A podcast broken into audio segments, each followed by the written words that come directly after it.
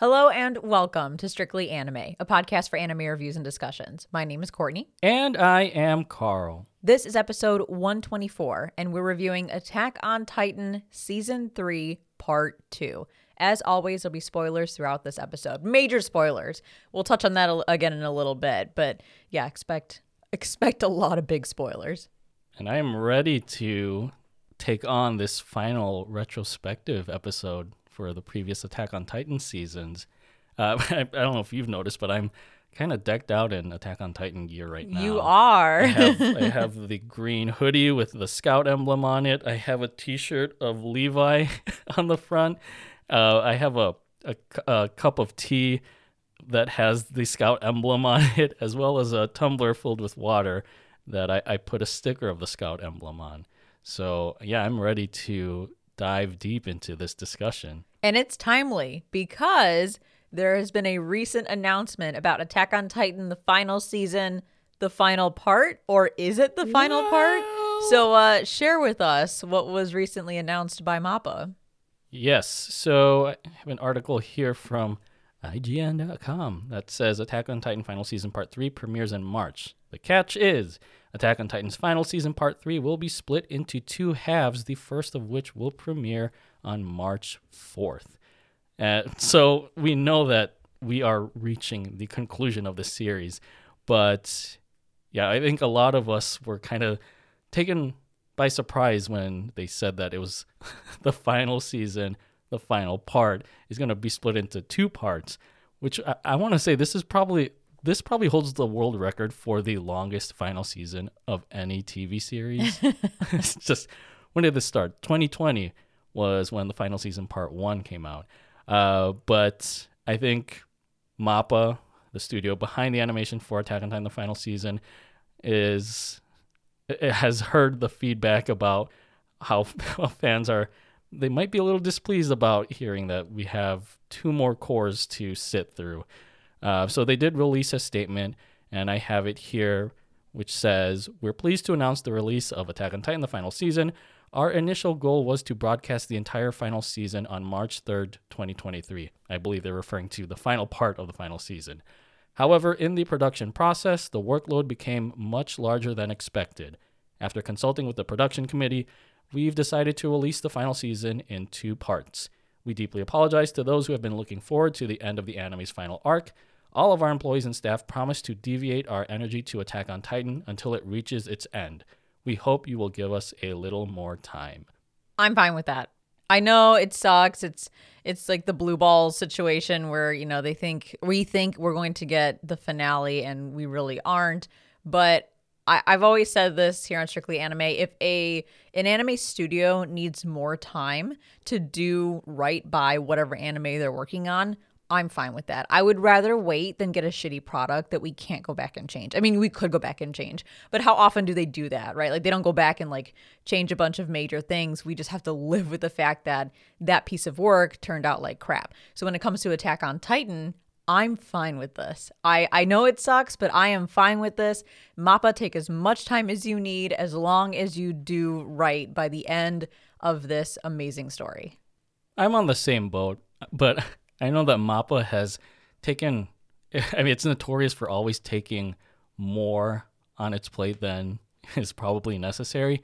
Because I know right now they're, they're, they're working through Vinland Saga Season 2 just finished Chainsaw Man. Yeah, so these big name projects, and so I'm, I'm sure it's it's a, a, struggle to make sure that they're allocating resources to the right projects. Um, but yeah, take like, like, you said, take as much time as you want. Uh, I, I would hate for the finale of this amazing show to be rushed, uh, where it's almost like a like a Promised Neverland situation. Oh right? man, season two of that anime was just one of the biggest disappointments that we've had in recent memory. But uh, you know, silver lining is us as Attack on Titan fans, we get more Attack on Titan content. That's great. Like I, I love that. Um, and again, fingers crossed that with additional time, Mappa can give it the proper finale that it very much deserves. I just think it's stupid that they've been calling this the final season. Well, I looked when- on MAL because I was curious about that because I had seen in the initial announcement about breaking the quote unquote final part of the final season into two parts that people were like trying to name it and, and coming up with all these crazy names like Attack on Titan, the final season, the final part, the first iteration, or like, you know, the, the first act or something like that. But uh, MAL has it here now for the localized title as Attack on Titan, the final season, part three, which just makes sense. Like, that's fine. And I assume the la- the next half will be part four or the final part. We'll see. final final version part 5.32 or whatever uh, but yeah it's again a final season that's lasted nearly two to three years it doesn't make it sound like a final season but i think it's just because this is this has all been one continuous arc leading to the conclusion of this series I think what may, what, what could happen in theory if they ever wanted to go back and rename it is probably make the final season parts one and two into season four.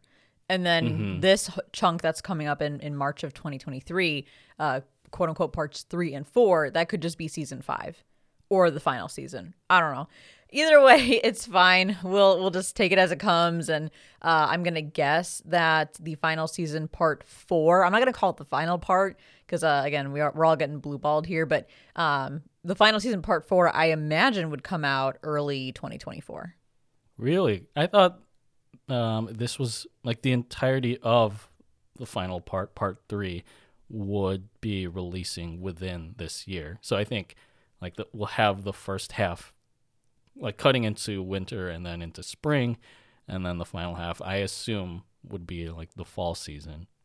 Maybe if that's the amount of time Mappa needs, then then sure. But I'm just going by like what we've traditionally gotten, which is what 12 episodes um every winter season or fall Ye- season, right around like the end of the year. I think it part one was the winter season, and then part I think part two was also the winter season. Yeah, so winter and fall season, the end of the year. It's Yeah. right around the time that it comes out. So I imagine it's it's like a year cycle in between um, each part of the final season. Man, like, this this terminology is just getting like too much. Trying to to break everything up into its sections. I'll use sections instead of parts. I don't know. Either way, um, we'll continue to keep you guys posted if we hear any other updates. But for now, we're looking forward to March 4th. Although I did look on MAL and it appears to be March 4th um, at like midnight or just after midnight Japan time. hmm So for those of us here on um, this side of the planet, it's probably going to be the evening on March 3rd. So March 3rd, March 4th premiere, depending on where you, where you live in the world. That's interesting because I know with previous parts, the episodes always released Sunday in our hemisphere. So this time it's going to be, yeah, Friday evening. Yeah, I wonder like why they got a different time slot because it has been Sundays for us in the U.S. Um, for for pretty much the last several parts of the final season. Um, it is it is going to be weird getting used to that because it was fun rounding out the weekend with the Attack on Titan episode for that week. But now we're going to be starting the weekend with the new Attack on Titan episodes. More time to just soak in whatever the fuck happened in each episode, I'm sure. This change is important, though, at least for us here at Strictly Anime, because of course, our Attack on Titan special event will be returning to this podcast because we can't miss an opportunity to talk about every single AOT episode as it comes out. So, uh, for anyone who's not familiar, our Attack on Titan special event is something that we do on top of our regular schedule of episodes um, on Strictly Anime where we deep dive and dissect that week's uh, new Attack on Titan episode. Uh, again, typically here in the States, um, Attack on Titan would premiere on Sundays, and then our episodes on Strictly Anime would come out on the, the Wednesday following that new episode. So we thought about it, and we're going to keep that Wednesday schedule, even though Attack on Titan comes out two days earlier than it has been. So look forward to that. I know that a lot of our listeners really enjoy the Attack on Titan special event. We have a channel in our Discord dedicated to it, and it uh, it gets filled with lots of really good theories and debates as we watch the show unfold week by week. And I'm sure for manga readers following the anime, it's fun to listen to, to Carl and I theorize about what's happening when you guys know the entirety of the story by now. The one thing to keep in mind, though, for this Attack on Titan special event is the timing of it all. We did recently uh, announce that we are expecting a, a, baby in April. So it's going to be early April um, that the baby is due to arrive. A baby that was born into this world. Yeah. so what we ask is um, if you guys could please bear with us if there are any delays to our Attack on Titan special event episodes um, throughout the month of April. We have put together a schedule for Strictly Anime and Strictly JoJo where we're able to record a lot of our um, regularly scheduled stuff ahead of time in preparation for whenever the baby actually does arrive.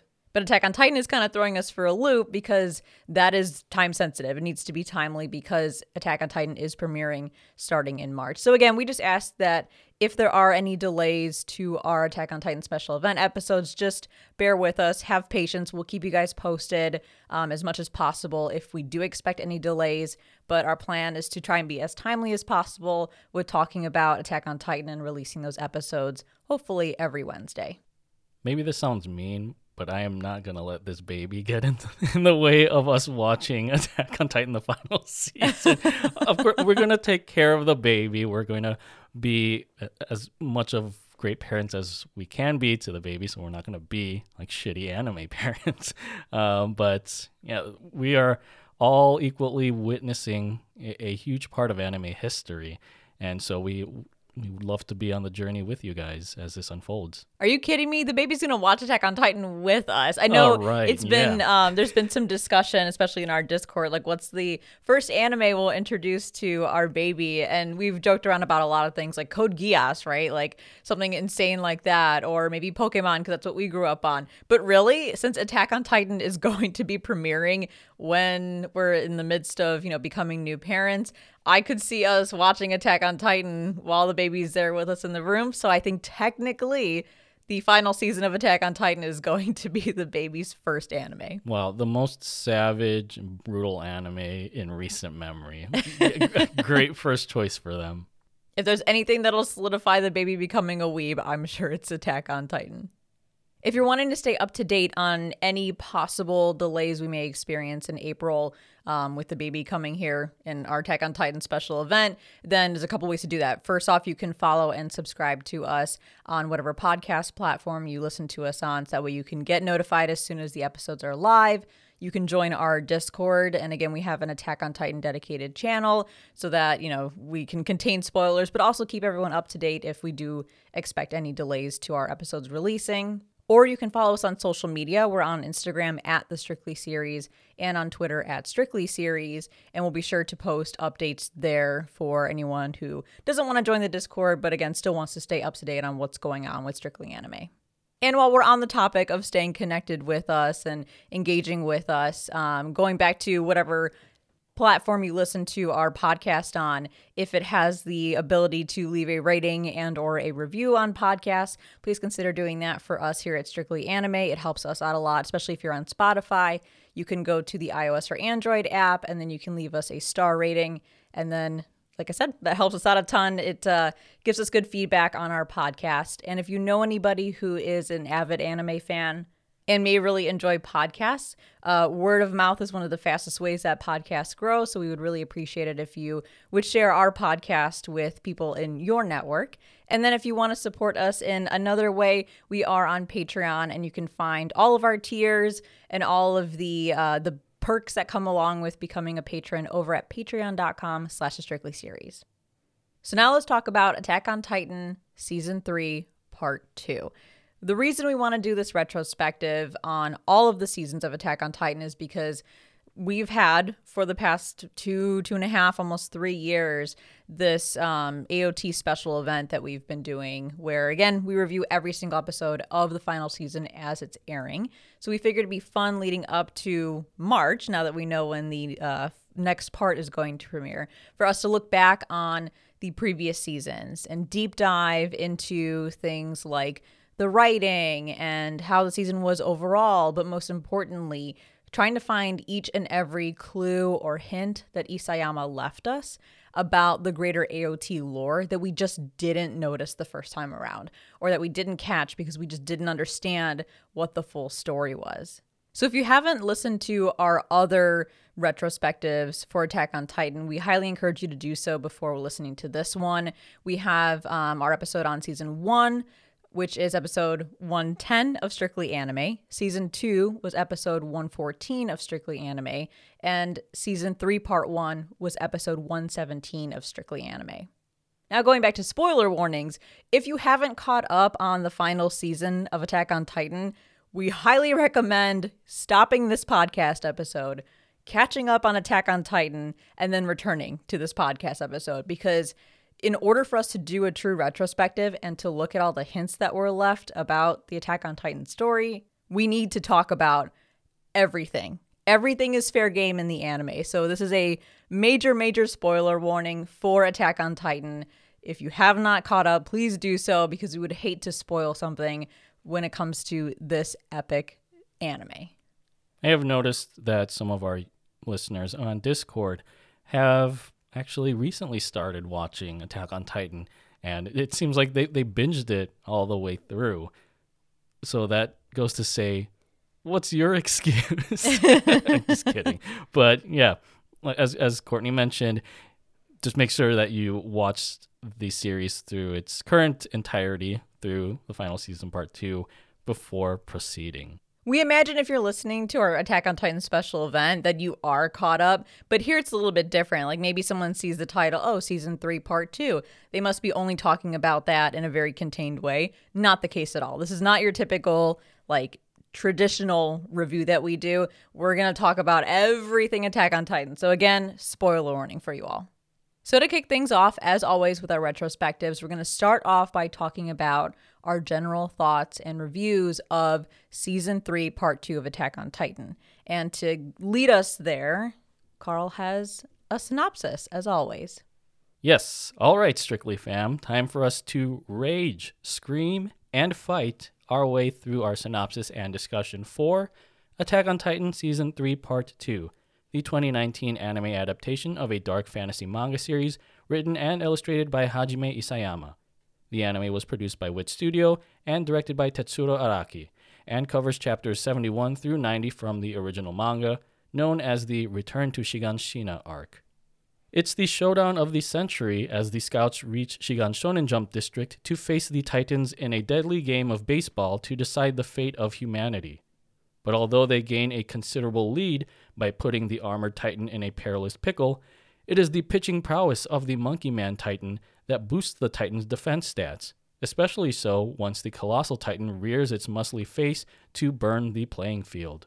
With their season of stringed successes on the line, Team Captain Erwin Dancho leads his comrades into a suicide charge towards the pitcher's mound, while Team Co Captain Armin distracts the colossal catcher with a piping hot cup of Arlert Dark Roast, a double play that nearly takes both captains out of the game. But thanks to the former's efforts, the very shortstop Levi Heicho sneaks in as a designated heavy hitter against the Monkey Man pitcher, resulting in the single greatest moment in AOT that forever lives rent free in my head. And thanks to the latter's efforts, team mascot Eren Jaegerman Jensen cuts down the colossal catcher's carcass as a trophy for their hard earned Wardo Series victory. Monkey Man and Armored Titan are promptly escorted off the field by assistant coach Cart Titan, but not before the Monkey Man extends introductory pleasantries with Eren and swearing to a rematch next season. During the post game conference, the scouts struggle to fulfill a trade deadline over who gets to inherit the colossal catcher's carcass the emaciated Erwin Dancho or an Armin set aflame. But in the 11th hour, Levi Heicho decides to inject Armin with the Titan steroids to consume the colossal carcass, believing that he will ensure a higher win probability for the Scouts in the coming slaughter of a season. We then turn our attention from baseball to base mint, as Eren Jaegerman Jensen and the Scouts finally unlock the mysteries to what Grisha Jaeger's browsing history looked like, taking us to the magical municipality of Marley, where the Scouts learn that their not so distant relatives, the Eldians, live under the oppressive regime of the Marleyans, who find Eldians more threatening than the wimpy name of their own country. Realizing that the enemy of their enemy is definitely not their friend, Eren and the scouts ride towards the edge of their island paradise to await their true freedom or fate on the other side of the sea. How are they going to get across the sea? I guess they're gonna need a mappa. So we've been asking a few questions in each of these retrospectives, and I thought I'd bring it back. Why not? Let's fucking do it. This is the last one we're doing. So let's first ask ourselves how did the watching experience change this time around for season three, part two? Did it change at all? Did it feel more or less exciting? And for clarification, or if, this is helpful to know, I believe this is only the second time that Carl and I are watching season three, part two. So this is the first time we're rewatching it, rewatching it with the knowledge that we have today about the show. So do you want to go first or do you want me to go first on this one? You can go first. I feel like I've gone first the first couple of times we've done this. well, for me, I I think in the past, um, when we looked at the past seasons, one through three, part one, that I said that the cha- the viewing experience changed um, and made it more exciting because trying to find these hints is mind blowing every time you discover one. You're like, oh shit, I cannot believe Isayama told us this stuff so early on in the show, and we had no idea what we were even absorbing at the time. With season three, part two, I think the Grisha reveal episodes, as I'll call them, basically everything post them discovering the books in the basement made so much more sense this time. So it wasn't even like, oh shit moments because I knew that they gave us all this information. But the first time watching season three, part two, there was so much brand new information shared, but not fully explained, that it left a lot of us very confused. Confused in a way where we knew at some point there would be clarification. But in that moment, I was like, I don't know exactly what I just learned, but I learned something big. For example, they talk a lot about Marley, but very briefly explain what Marley even is. I thought it was a person. I'm like, who's Marley? I don't understand. Yeah, not the Marley and me, the dog from that movie. That's what I keep thinking when I hear Marley. And then they didn't really explain Liberio. I think they dropped the name like Liberio shit, what was it called? Like the the full Liberio name. internment zone. Yeah, there you go. And I was like, what is that? I don't understand. But they they never really explained it. They will in the final season, but we never really got an explanation during this part of season 3. So really a lot had to be inferred at the time that season 3 part 2 was premiering, but we knew again the information that we were getting was pretty important. So I would say the rewatch experience of season 3 part 2 was still as exciting as the other seasons, but felt very different this time around, um, just because it was more like aha moments versus oh shit moments. What about you? Yeah, I very much feel the same way. I think with every season of Attack on Titan that we've rewatched, there's always that added nuance of knowing the context of what's happening now since watching those seasons the first time you have to kind of piece things together and in a way, we are still piecing things together, even having this full omnipotent knowledge of the world of Attack on Titan. Uh, but I think besides seeing all the clues and having those aha moments, I just I think the same feelings came up of me watching this part two as they did when we first watched this in 2019. I still felt really excited and tense when we see this kind of to and fro battle between the scouts and the Titans, especially with this feeling like it's a, a sort of do or die, win or go home situation, almost like a game seven of any sports finals series. And just knowing that the, the, the scouts are like right there, they're right at the finish line of getting to learn the truth about this whole situation, but they have this enormous obstacle to go through, which is the Beast Titan and defeating the Armored and Colossal Titans um, as like payback for what happened to them five years ago. So getting to witness those scenes again, especially of course the Levi versus Beast Titan scene, like I, I still got chills, I still got goosebumps, and even with Armin's death, knowing that that was coming up, like I still like I almost like teared up again. But Yeah, I think season three, part two, obviously gives us the most context about what's happening in the world, especially when we first saw it, um, and just that satisfaction of it clicking in our heads when we watched it unfold.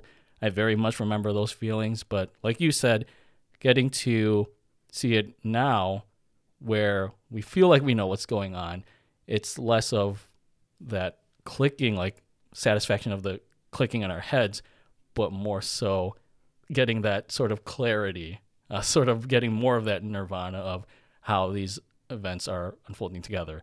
I mean, it, it did make sense watching it the first time, like with why the, the Titan, like why the Warrior Titans are coming over. Although it kind of blew my mind at first because I was like, so technically they're fighting their own cousins or their own family members.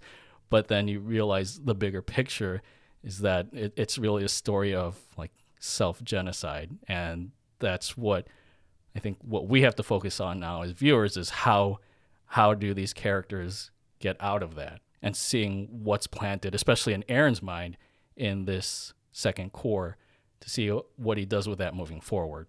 Yeah, I think we can watch season three, part two, knowing what we know now, and, and watch this part with so much greater appreciation for what's being shared with us. And I want to dive into a lot of that, and we will when we get to the second half of our discussion. We look at the hints that Isayama dropped for us, because there's going to be a lot to talk about. Um, I know our other question is favorite and least favorite parts of the season. Um, this one's tough for me. it's same. Very, very difficult. I was actually gonna lob it over at you to talk about first because that's okay. how difficult it is for me. Like I love everything about this season. I'm just gonna say it up front. I think it's fantastic. This season or this core? This core of the season. Yeah, sorry. Um, and I just it's it's so hard for me to pick both my favorite and least favorite things because I just think everything about it is phenomenal. Well, I know for sure what my favorite part of the season was, and I think you, you can easily guess, and I, I just mentioned it. It's when Levi faces off against the Beast Titan. And since like there was so much riding on that moment with Erwin leading the suicide charge against Zeke and them distracting Zeke as much as they could with the smoke and him lobbing those fastballs and, and curveballs and changeups for him to not notice that his wall of titans that's surrounding the scouts is slowly crumbling. And then the Sakuga of that moment when Levi finally gets to Zeke and just slashes and, and dashes his way across his body. I don't think I've ever seen a piece of animation that was just so brutally exquisite. I know that sounds like an oxymoron, but nothing that I've seen in anime so far has been that gorgeous. And it's funny because I saw a YouTube video. I don't know if I can find it, but if I do, I can share it on the Discord. Um, of someone did like a flip book of this exact scene, and it looks exactly as it's presented in the anime, but in sketch form. And just knowing, like, again, the detail of that is astounding, and especially just watching it unfold the first time Remember I was just so hyped when this happens. Like, yes, the scouts are about to win this, and then we find out like this victory comes at a cost. So I would say that, of course, like I think that's just my favorite moment of all time right now in Attack on Titan, and I'm sure a lot of other people share the same sentiments, especially those who consider Levi their husbando as I do. I still have to think about my least favorite moment of of this core, but what was your favorite moment? So besides Levi and the Beast Titan, because yeah, I, I, figured you were gonna pick that one, so I kind of wanted to pick um, something else. I agree. I think that that part is iconic among Attack on Titan moments. I would say maybe my favorite or next favorite moment of season three, part two, has to be the episode where Levi decides between Erwin and Armin. Mm, or yeah. I think it's kind of tech. It's like technically over like two episodes that it unfolds either way, the whole thing was amazingly done because it, it evoked so much emotion out of me watching it. And I'm sure uh, the same for a lot of viewers. Like I, I don't get too choked up on on moments that um, you know, draw out a lot of feels, but I I felt something um, in this moment, both the first time and second time watching it. And I think that's largely part, um, in part because there's no music the entire time mm-hmm. until Levi, I think, makes his decision. Then the music kicks in. So you're just hearing this like emptiness almost, like this silence echoed with the screams and pleas and and begs of Mikasa and and Eren to save Armin and them trying to basically convince Levi to not save the person he's most attached to whether he's attached to Erwin through his Ackerman blood or because of their long-standing relationship. It's just not an easy pill to swallow for anyone. It's it's not an easy scene or sequence to sit through. It makes you very uncomfortable. It makes you very emotional because I personally could have gone either way. Like, do I think Levi made the right decision? Yes. But if he had picked Erwin instead, I would have been equally happy because both of those characters are so important. Yeah. With them, it was like choosing between a rock and a hard place. But I, I liked the, the, the poetry of of why Levi ended up choosing Armin over Erwin, and I'm sure we'll we'll discuss that later on. Yeah, and I think what hurts the most is that this is probably one of the shittiest positions that the scouts have ever been put in. There's a lot of shitty positions they've been put in, but to have to make this decision, you just think to yourself, man, if they just had one more vial of Titan fluid, or if they had just you know, found a different option for Armin instead of having to cook himself, or found a different option for stopping um, Zeke so that Erwin wouldn't have to have, you know, rushed in at the front of that cavalry. Like, you, you just, you want to beg the universe to give you another alternative or something else to get out of this really difficult decision, and it's just not there. The decision has to be made. I think that's what makes this cour so damn good is that characters have to are characters are forced to reach like their breaking point in making sure that they, they come out successful against uh, against these titans that they're willing to put everything on the line especially their lives to reach the truth which as i said earlier it's just within mere meters of them the basement's right there it's just they have to get rid of this huge obstacle that's that's standing in their way. And yeah, I like I said that that's what just makes this cour even more of a treat to watch. Just knowing the magnitude of what these characters have to go through to finally reach the truth, but then you don't even realize like that's not the freedom that they had seeked. And that just makes everything more complicated, which also makes this such a such a great cour to watch. As for my least favorite part of the season, genuinely, I don't think I have one. I don't think I have one, but if I were to force myself to pick something that resonated with me just a little less than everything else that happened in the season, I don't know. Is it Floch? Like just fucking Floch? I think it has to be Floch. Just how fucking mm-hmm. annoying he is. How much of a downer he is when sh- when things are already really terrible. Um, he was just fucking annoying from the moment he was introduced. But I think he's even more annoying to me now because I know what I know from the final season. So mm-hmm. he annoyed me the first time I watched it not knowing what he was going to be capable of. Now I'm like a hundred times more annoyed. But really, just jokes aside, I think he he was a thorn in in everyone's side throughout the latter half of the season, and it's intentional. We need that, right? Like it's not bad writing. It's not an annoying character. He's intentionally placed there to be the devil's advocate, to be the other side of the the coin, the other opinion in the room. Um, but that doesn't make it any more enjoyable watching him. It's not like I wouldn't want to watch him. It's not like it ruined the show or anything like that. It's just if I had to pick something that I would call my least favorite part, it would be Floch. Yeah, he's just a, a whiny little boy, especially considering that I think he is one of the new scout recruits at this point. Yeah. Um, so he isn't as battle hardened as the rest of Levi squad or of course Erwin. Um, so he's only seeing things from that that sort of newbie perspective. But as you said later on, when he's confronting uh, Levi Squad right before their ceremony, he he does bring up some pretty interesting points that you have to consider. And also, without Floch, we wouldn't have gotten that dis- that choice between Erwin or Armin. Um, so we have to give, give him a little bit of credit uh, in that regard. But yeah, his his hair his hair was annoying. That's all I'll say. Um, if I had to choose a, a least favorite moment, again, I didn't. There weren't many things that annoyed me about this cour, just because it was great payoff after payoff after payoff. But I will say that Reiner's role felt a little bit downplayed, almost as if he was was like castrated, because we know that it's been established from pretty much the very first episode of Attack on Titan that the Armored Titan is a credible threat. I mean, he was the one who burst through Wall Maria and through uh, the wall of Shiganshina that caused all of this mess to occur.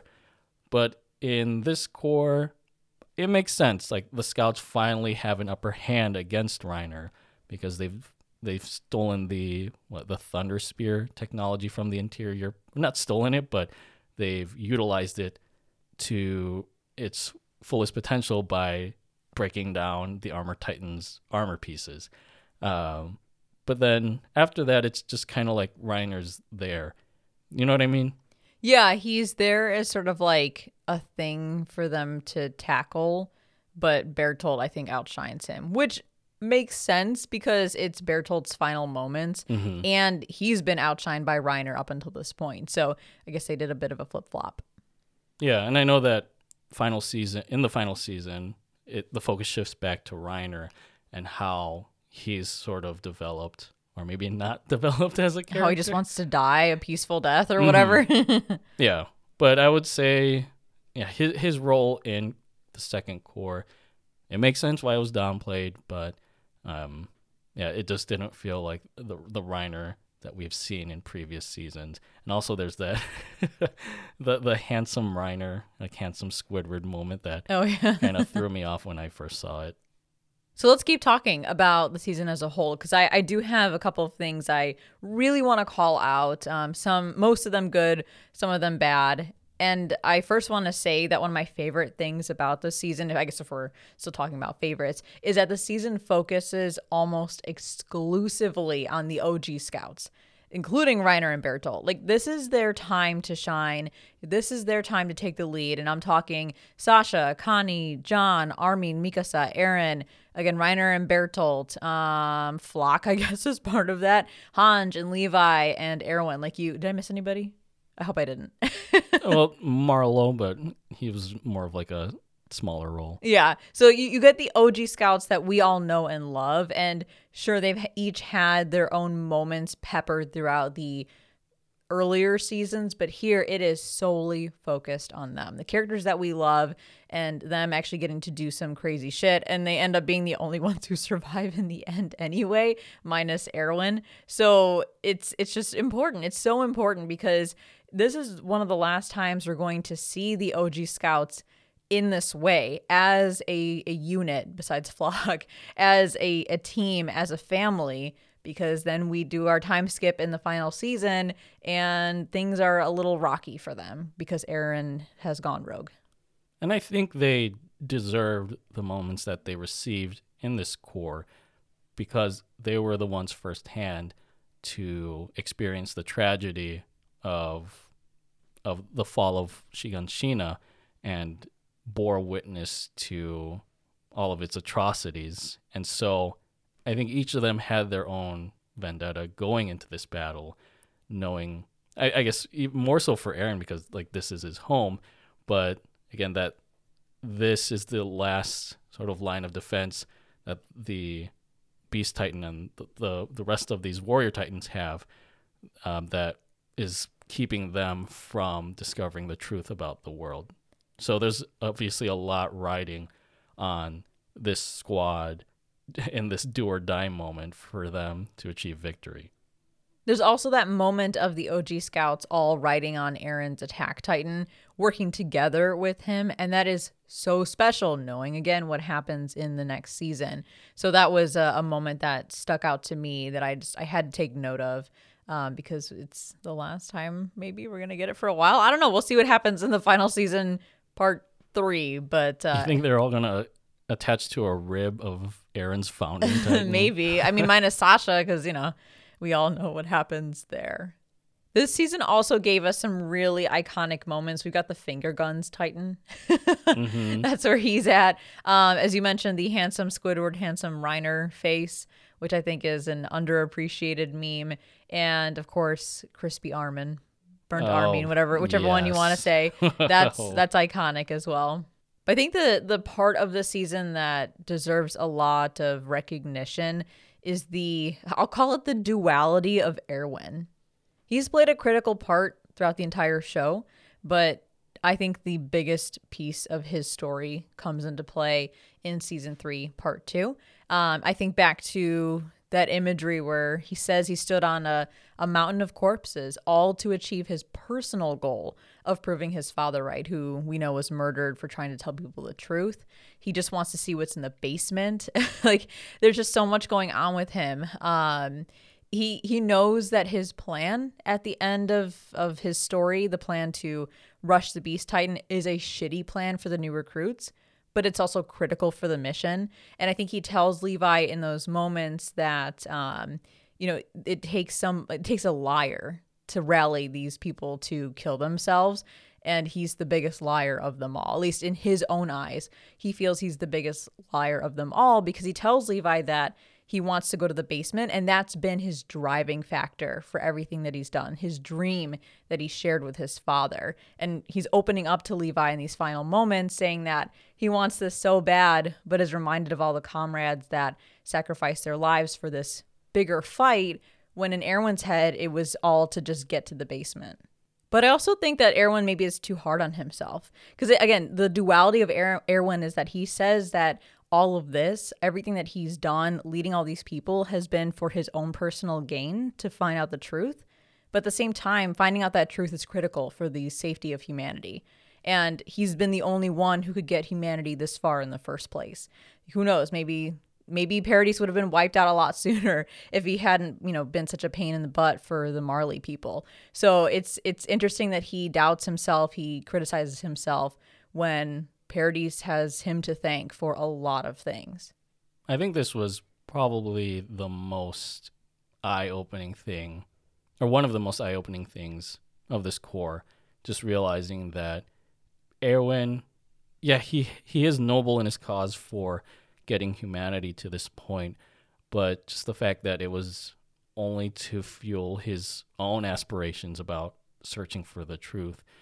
It's in a way it, it kind of affirms that yeah he he is i think he calls himself like an expert con man who's introduced this slew of lies to get as close to his dream as possible.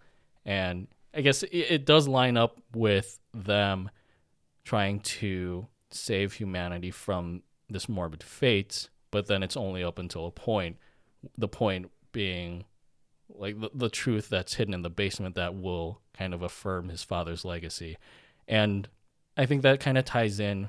There's a lot of things that this ties in with, like duality kind of makes you think of seeing Reiner in the final season, how he has to, and even I think season two, there were hints of this, how he has to kind of deal with these dual personalities that he has inside him. And also the fact that this second cour has focused on dreams a lot and how much dreams like how much those align to personal goals but also how those dreams align to the greater good. And it's tough with Erwin because as much as it seems like he has been fighting for the greater good with this sort of lie he's keeping to himself I, I think that that imagery of him standing on the mound of corpses is so powerful. It's like this is the cost of him, in a way, feeling so selfish about wanting to get to this goal, even though this might not be like a shared goal amongst all of the scouts. Yeah, I think Erwin has to be one of the most tragic characters, not only in Attack on Titan, but in all of anime, because he dies before ever seeing what was in the basement and learning the truth, which was mm-hmm. his only goal. And he never, he personally never got to prove his father right and avenge him.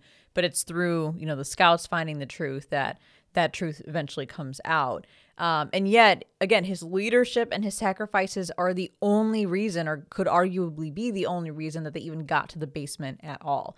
And I, again, I think he's hard on himself. Like I, I think that the type of person that Erwin is, he would have found another way to prove his father right if the goal of getting information about Titans wasn't a shared goal with all of Paradis. It just lined up perfectly, and he was the right person for the job um, with the right motivations to get them from point A to point B. I think, in a way, it's almost like Erwin not seeing his dream fully realize is his sort of penance for the means by which he was trying to reach this goal. And I think, you know, that's why Levi says to him, give up on your dream and die. I don't think it was Levi saying, I don't, like, you don't deserve this dream. But, you know, knowing how much Erwin has had to succumb to these, these horrible ways of reaching his goal, I think it, it's more of Levi wanting his demons to be laid to rest so that he doesn't have to like if he were to reach the truth in the basement that he would have to continue to live with the guilt of finding this out while thousands of scouts before him had had to die for this yeah, I completely agree. And I feel like there's another part of the give up on your dream and die line that says it's okay. Like we we realize that the only way to progress the mission forward is to do this suicide mission against the beast titan. And the only way to get the troops to, you know, to do this this horrible thing is if you're at the front of it, um, standing shoulder to shoulder with them you know, riding to your death just like they are. Otherwise, they'll never do it. So he's saying give up on your dream and die for the reason you explained, but also to say it's okay. You you may not be able to make it to the end, but you can trust us to carry that torch and to see your mission through, which is exactly what they end up doing. And I think that's what exact what Erwin exactly says when he leads the charge that my soldiers rage, my soldiers scream, my soldiers fight. That speech at the end of episode 53, Perfect Game like he's come to that realization that yes, this is his moment where he's gonna die. He's not gonna learn the truth, but it's everyone that will come out of this battle alive that's going to give meaning to his life, so that he, he's not the one that like who carries the burden of the sin of wanting to discover the truth in a way. And the only reason they could even complete the mission is because of everything that he gave them and led them towards in the beginning. And I think the other passing of the torch that's incredibly important is the passing of the torch from Erwin to Armin all of the parallels between them in this season or this, this part of the season are phenomenal, especially when Armin and Erwin are both willing to sacrifice themselves and die for the mission and give up on their dreams of either finding out the truth or seeing the sea. Um, so that that just shows you that they've always been you know they've always seen eye to eye and it's cool because in this cour of season three you actually get to see that in action you get to see armin and erwin think together on you know how to find Reiner and Bertolt. You get to see Erwin place trust and responsibility on Armin's shoulders to prepare him for eventually taking on you know his his position when foreshadowing is telling us that Erwin is probably going to die, um, and Erwin recognizing Armin as somebody who is one of the few that is capable of doing what he's been able to do, even though they have very different personalities. Erwin is very bold, um, sticks to his guns. He knows how to kind of set his emotions aside. Armin is the complete opposite of that. Sometimes he's an emotional wreck and it can be that self doubting, you know, protagonist. But Erwin sees something in Armin that only Armin can do and no one else. I like to look at the the dream comparison between Erwin and Armin. And I think that becomes relevant in was it episode 54 Hero and a subsequent episode, episode 55, Midnight Sun.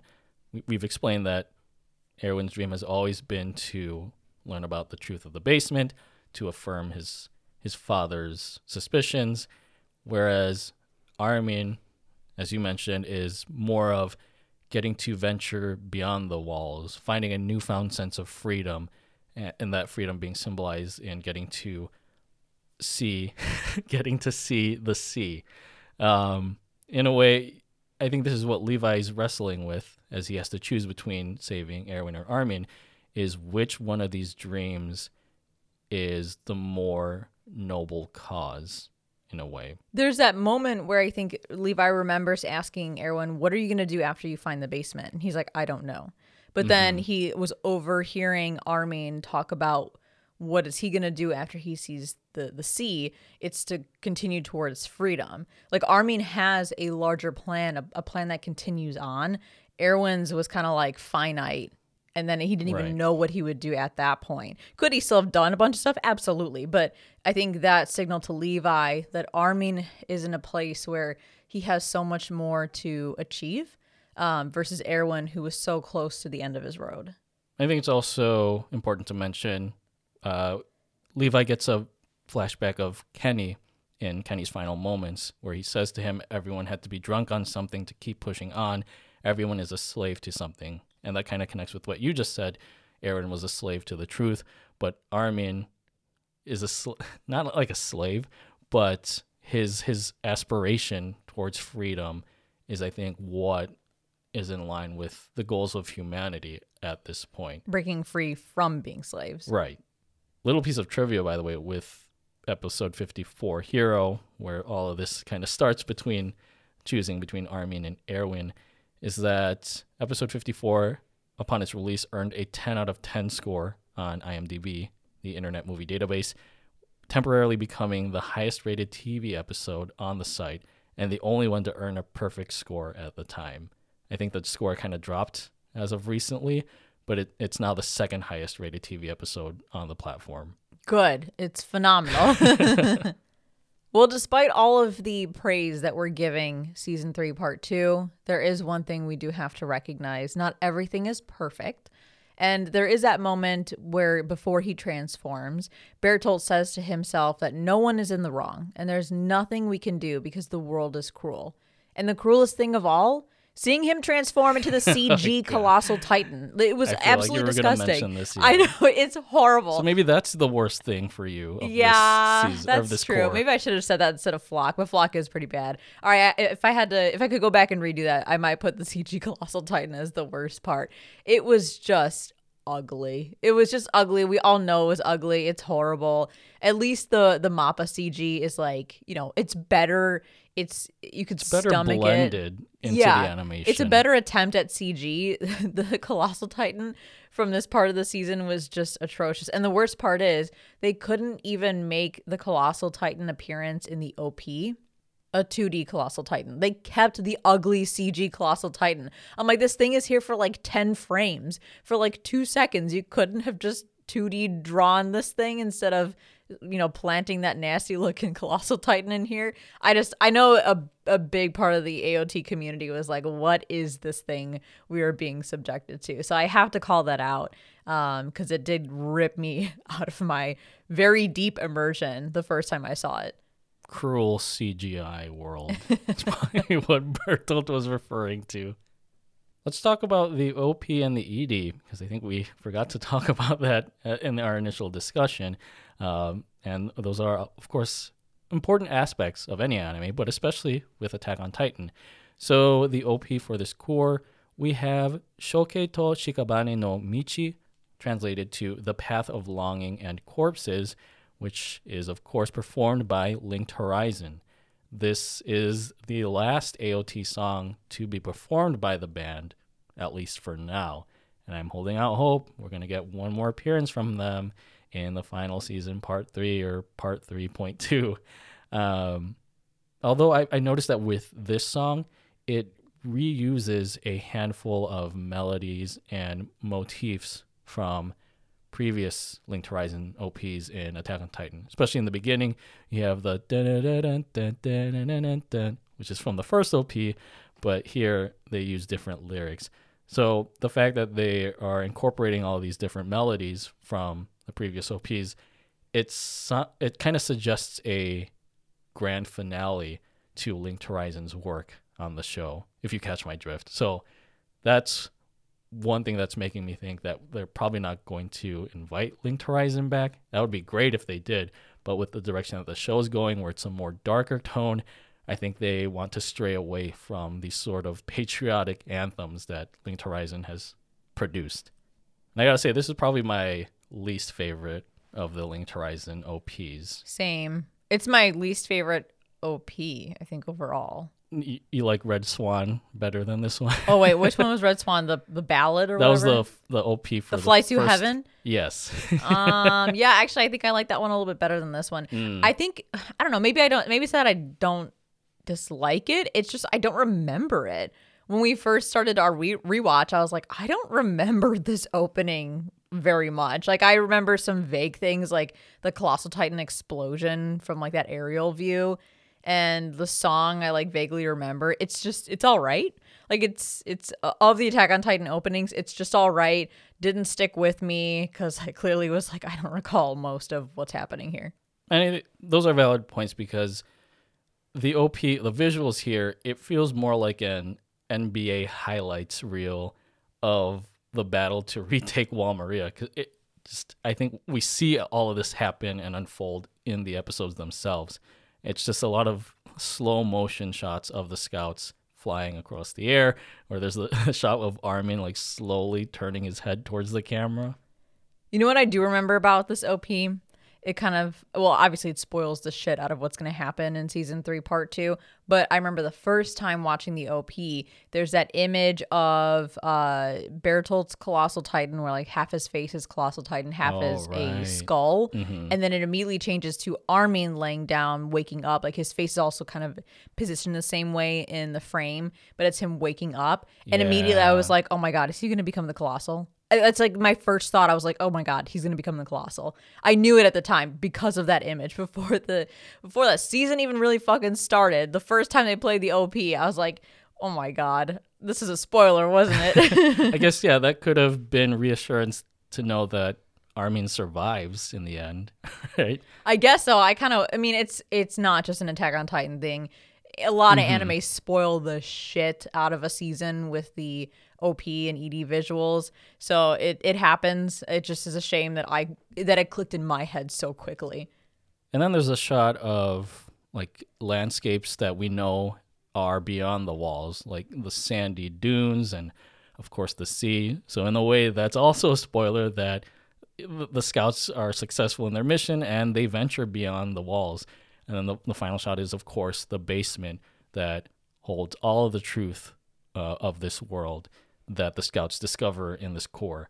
Um, moving on to the lyrics, again with Linked Horizon, a lot of their songs felt very patriotic and like like a, had a go get 'em spirit. With this one, it's less of a morale boosting anthem and just more of a song about what needs to be done for the scouts or for humanity to march towards a still uncertain future. I mean, look at the title itself.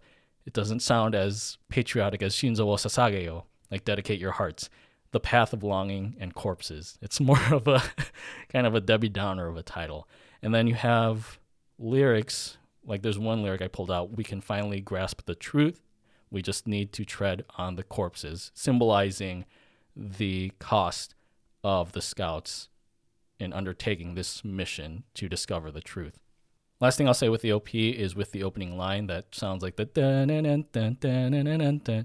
Translated for this OP, the lyrics are "That day humanity remembered," which is I want to say is a slight variation on the very first line of the series, where Armin says in his narration, "On that day humanity received a grim reminder."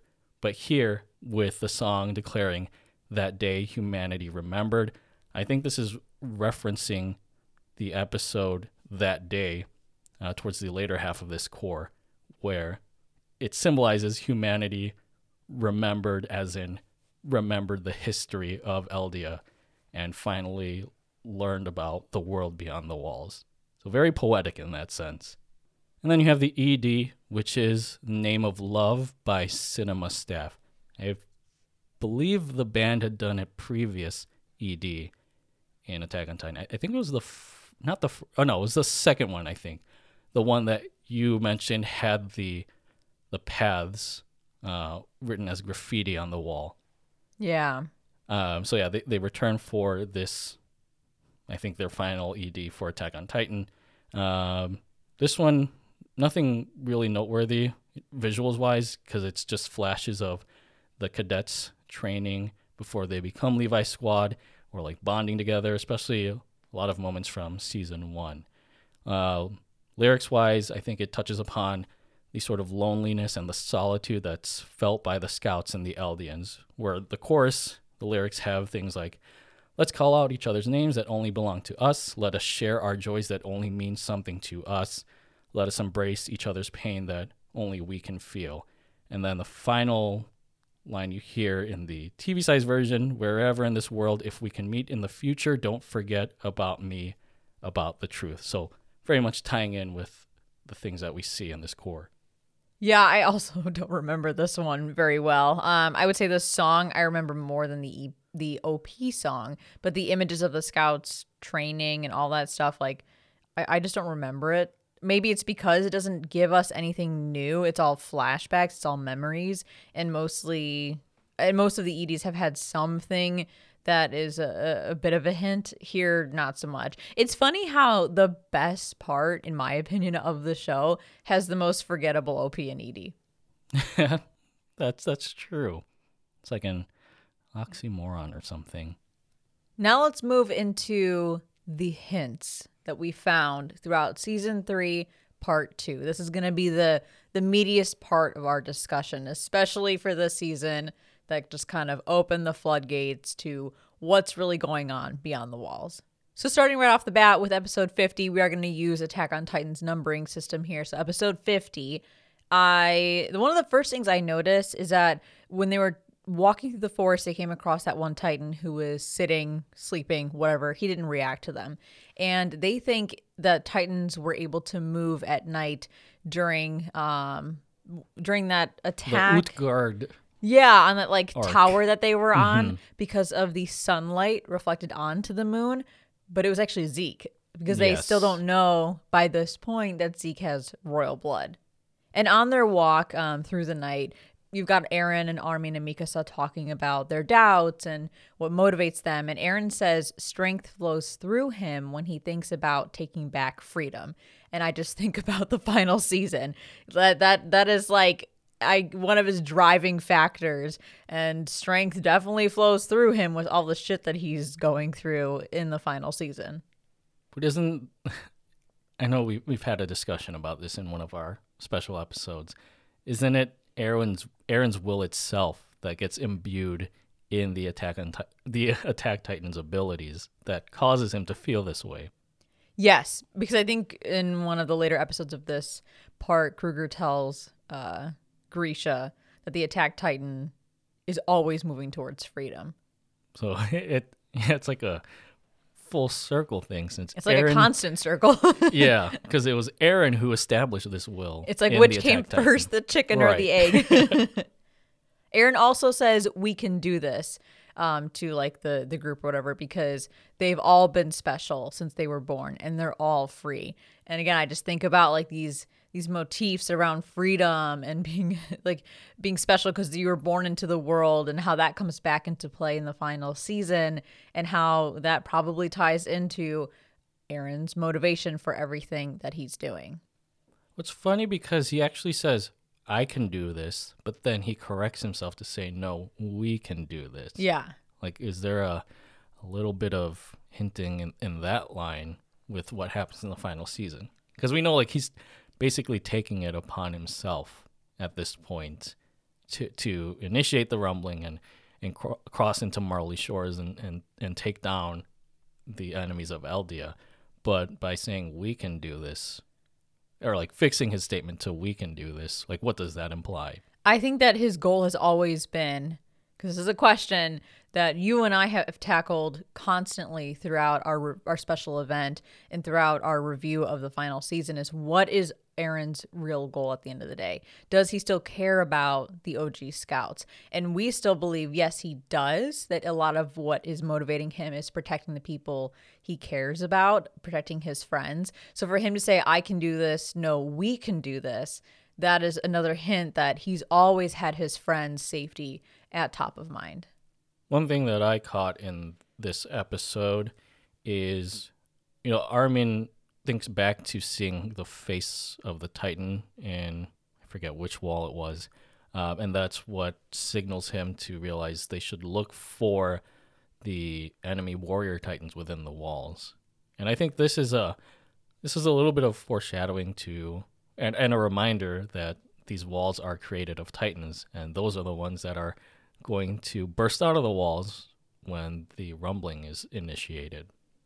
Yeah, I do want to call out that some of these hints, like our season three, part one um, retrospective, some of these hints are going to be like debunked or talked about later in this exact cour of the season. So I think this may be most hints that that we'll find out things later in the final season, but a couple of hints as well that might just get resolved within a few episodes, but are still worth calling out.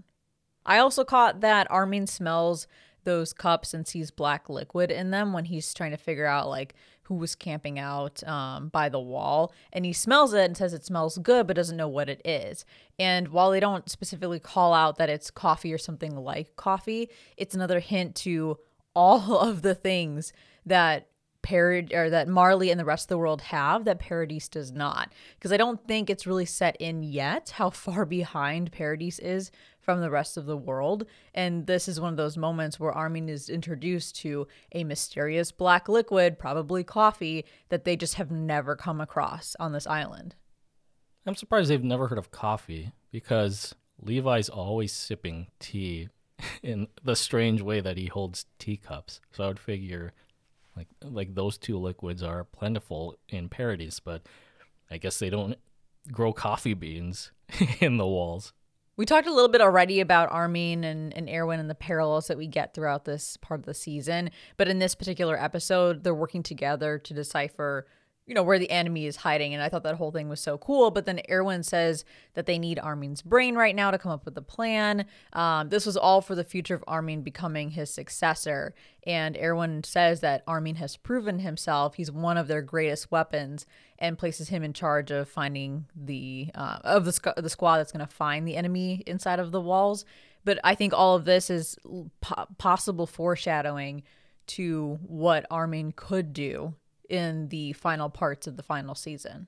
Because even what with the parts that we do have for the final season, Armin has played a critical role, but Hange is still the technical successor of the Scouts. So whether or not mm-hmm. Armin will actually take on that title, who knows what'll happen with Hange? I think there's probably something even bigger on the horizon for Armin that we still haven't seen yet. Uh, some sort of plan or something that he's going to come up with um, for the the climax, perhaps, of the story.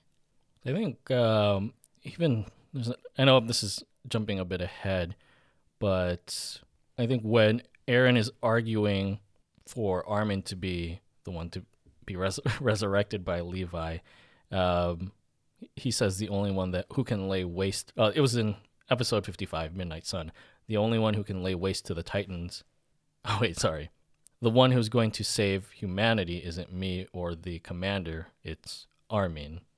And so, yeah, I, I feel like these are important statements to consider if Armin is indeed the one brain to circumvent or maybe complement what Eren is doing in the final season. We talked about in our retrospective of season one of Attack on Titan that Armin is narrating the entire story. Um, narrations throughout episodes, narrations and previews for next episodes. So it makes me wonder is this entire story Armin retelling the events of Eren and and the Attack Titan and everything to somebody else? Like, is he the one passing this knowledge on to somebody else? Like, I, I just think there's such a a crucial. I mean, Armin has played a crucial role for sure, but is there something even bigger for him on the horizon that we have just not seen yet? I do have a question. I don't know if it's really a hint, Um, but at the end of this episode, we of course see the cart titan, I believe, for the first time behind the beast titan, but we also see a row of titan transformation lights beyond Erwin, like where Zeke is standing. And I'm thinking to myself, were those regular people till just a second ago when Zeke probably transformed them? Because yes, he can control titans, but the titan they're the pure titans, but they've already transformed. So there would not be any reason for Titan lights to show up on the horizon over by Zeke unless he had forced some people to go there, stand there, and then transform them when it was convenient. No, I'm sure that they had transported Eldians from Marley to aid aid in this mission. Because um, I'm I'm thinking of the moments from the first episode of the final season, part one, where they're on that zeppelin, and then they have the Eldians that are parachuting down, and then Zeke cries out, does his roar, and then they turn into Titans. Um, so I'm sure they're enlisting, I don't know, maybe like they're Eldian prisoners um, who are like this is their execution basically by transforming into Titans. Uh, so yeah, I don't think it's like he rounded up all these Titans in the region. Like these are Eldians from Marley turned into Titans. That's a tiny, tiny detail that went right over my head the first time I watched it. It's not until I learned what I, I know now that I can fully appreciate that small moment that could just easily go over your head. For episode 51, one question I have right off the bat is since when do Titan nails grow on command when using hardening? Because you see Reiner using hardening as he's preparing to climb the wall and his nails fucking grow. Is that a, is that like Gnarly. a one-time thing? I think it's probably built into the hardening ability. It was kind of gross though. but yeah, he needed it to climb the wall. So yeah, that's true. Because Eren does when he t- hardens strategically. It sounds really weird, but like he, when he's hardening his knuckles to fight, um, to fight Reiner, mm. he like almost puts on like brass knuckles. They're like like yeah guards for his knuckles. Um, but he can like do that on command. So yeah, maybe maybe he's hardening toenails. I don't know. and didn't he like use spikes in the final season to face off against the Warhammer? Yeah, Titan? that's right. So yeah, maybe they, they can just manifest different shapes um, with their armor. I had a question kind of related to Reiner's powers. Is this new ability that Levi takes note of where he was able to transfer consciousness throughout his body to avoid getting killed by Levi. Have we ever seen another instance of this power in the final season? I was going to ask the exact same thing. And I don't think so. the mm-hmm. only thing I I can guess that may come close is when Gabi blows Eren's yeah. head off and then Eren's head lands in Zeke's hands and that, that activates the power. But in that case, it would have been the opposite of Reiner because if if Eren put his consciousness in his body, then he'd be dead. yeah, and like his head is detached. Would that even have activated Zeke's powers? Maybe, maybe mm-hmm. it would have. But I think that was more a timing thing. That right before Eren's body shut down and actually died with his head severed, Zeke just happened to touch him. Yeah. I was also thinking with the Warhammer Titan, how the user it manifests that Titan from the bottom up. But I don't think that's a consciousness thing. That's just the way that the Warhammer Titan is designed. Yeah, I, I agree. Um, yeah, I, I don't recall seeing this. I'll. It's something we can keep an eye out for parts three and four of the final season, but nothing else comes to mind. We've already seen the cart titan, but this is the first episode where the scouts are actually taking notice of the cart titan, assuming that it's scouted for Zeke, whatnot. We don't get much about the cart titan um, throughout season three, part two but we will find out plenty about her in the final season. So I think this is a big hint that there's another Titan out there on the Marley side of things. It can talk, it can transport shit, and it's uh, owned by one of the most uh, peak performance, popular but yet unpopular female characters in this show. I think it's established that the Cart Titan was the one who relayed to Zeke, Bertolt, and Reiner that the scouts were moving at night to retake Shiganshina. So we also get, I think, the first introduction of Floch. Again, a very quick moment um, in this particular episode, but all I can think of is, man, they have no idea what this little poop haired shit face is going to do in the future. He may seem insignificant now, but he is going to play a huge role in the final season. What a fuck boy. Floch, Floch boy. uh, one quick note though about this episode, I just have to call this out. It is so fucking badass when Reiner climbs the wall as the armored titan, stands on top, and everyone else is gone except for Erwin, who's just standing there alone, not that far off from Reiner, and is completely unafraid. He just like gives him the side eye and like doesn't even try to move, doesn't flinch, because Erwin knows that Reiner has has no time for him. He has to decide between you know, like st- killing the horses and chasing after Eren. I'm like, damn, Erwin's a fucking badass. Yeah, that was a great power move on Erwin's part. Like, he don't give a fuck. In episode 52, earlier on in the episode, we have a flashback to Reiner and Bertolt talking to Eren um, about like plugging the hole and Marco overhearing. And I think that's the start of this actual episode is the truth uh, behind how Marco died. And this will come into play in the final season because of um, the conver- or I guess the the reveal of that truth to Jean when Jean and Reiner start punching each other at Around the the campfire. campfire, yeah. So this has been a big mystery for quite some time. We get the answer to that mystery, but we never see the consequences of that or see the moment that the scouts find out that truth until pretty far into the final season. In that same scene, we have Reiner confronting Annie as he's telling her to take Marco's ODM gear, telling Annie, like, saying things like this evil race and this filthy race, and this is what makes us warriors. And the entire time, I was so focused on Annie being distraught, having to do this to Marco, that I didn't really think about the fact that Reiner kept calling them basically an entirely different people than what he is, which is weird mm-hmm. because they're all Eldians. But now we know that all of this stems from the propaganda that Reiner, Annie, and Bertolt were subjected to as people of Liberio. And this contrasts with the way that Reiner talked about the citizens of Paradis when he was having dinner with his family back in Liberio.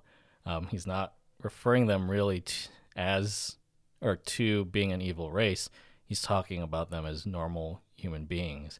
And that's where the interesting duality of Reiner begins. Um, it's in, in one spot here, but then that completely changes when we see him in the final season.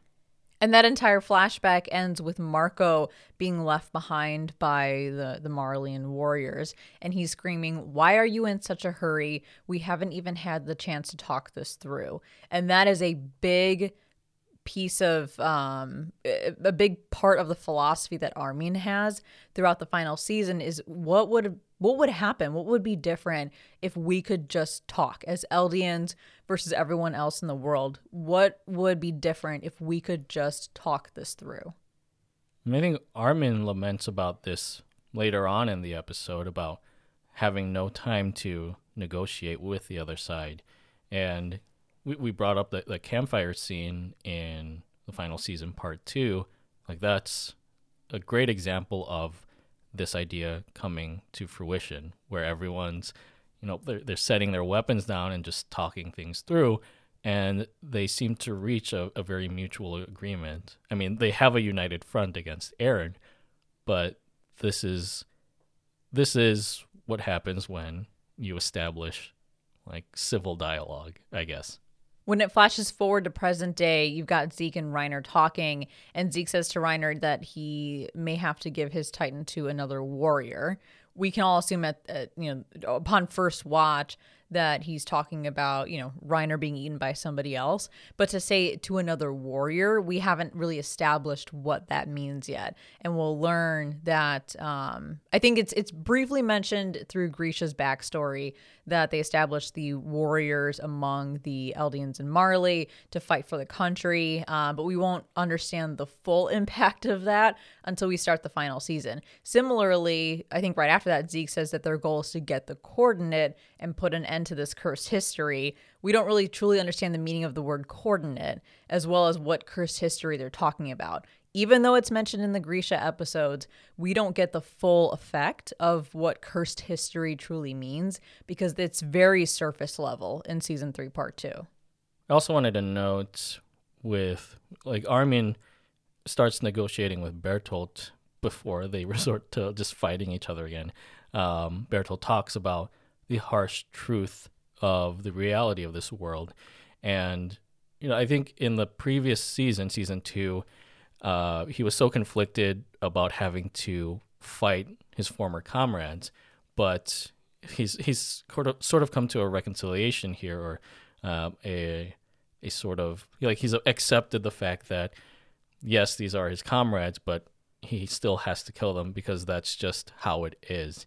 And one quote that I pulled from Bertolt in this moment is he says, Nobody's in the wrong. There's nothing we can do because the world's just that cruel.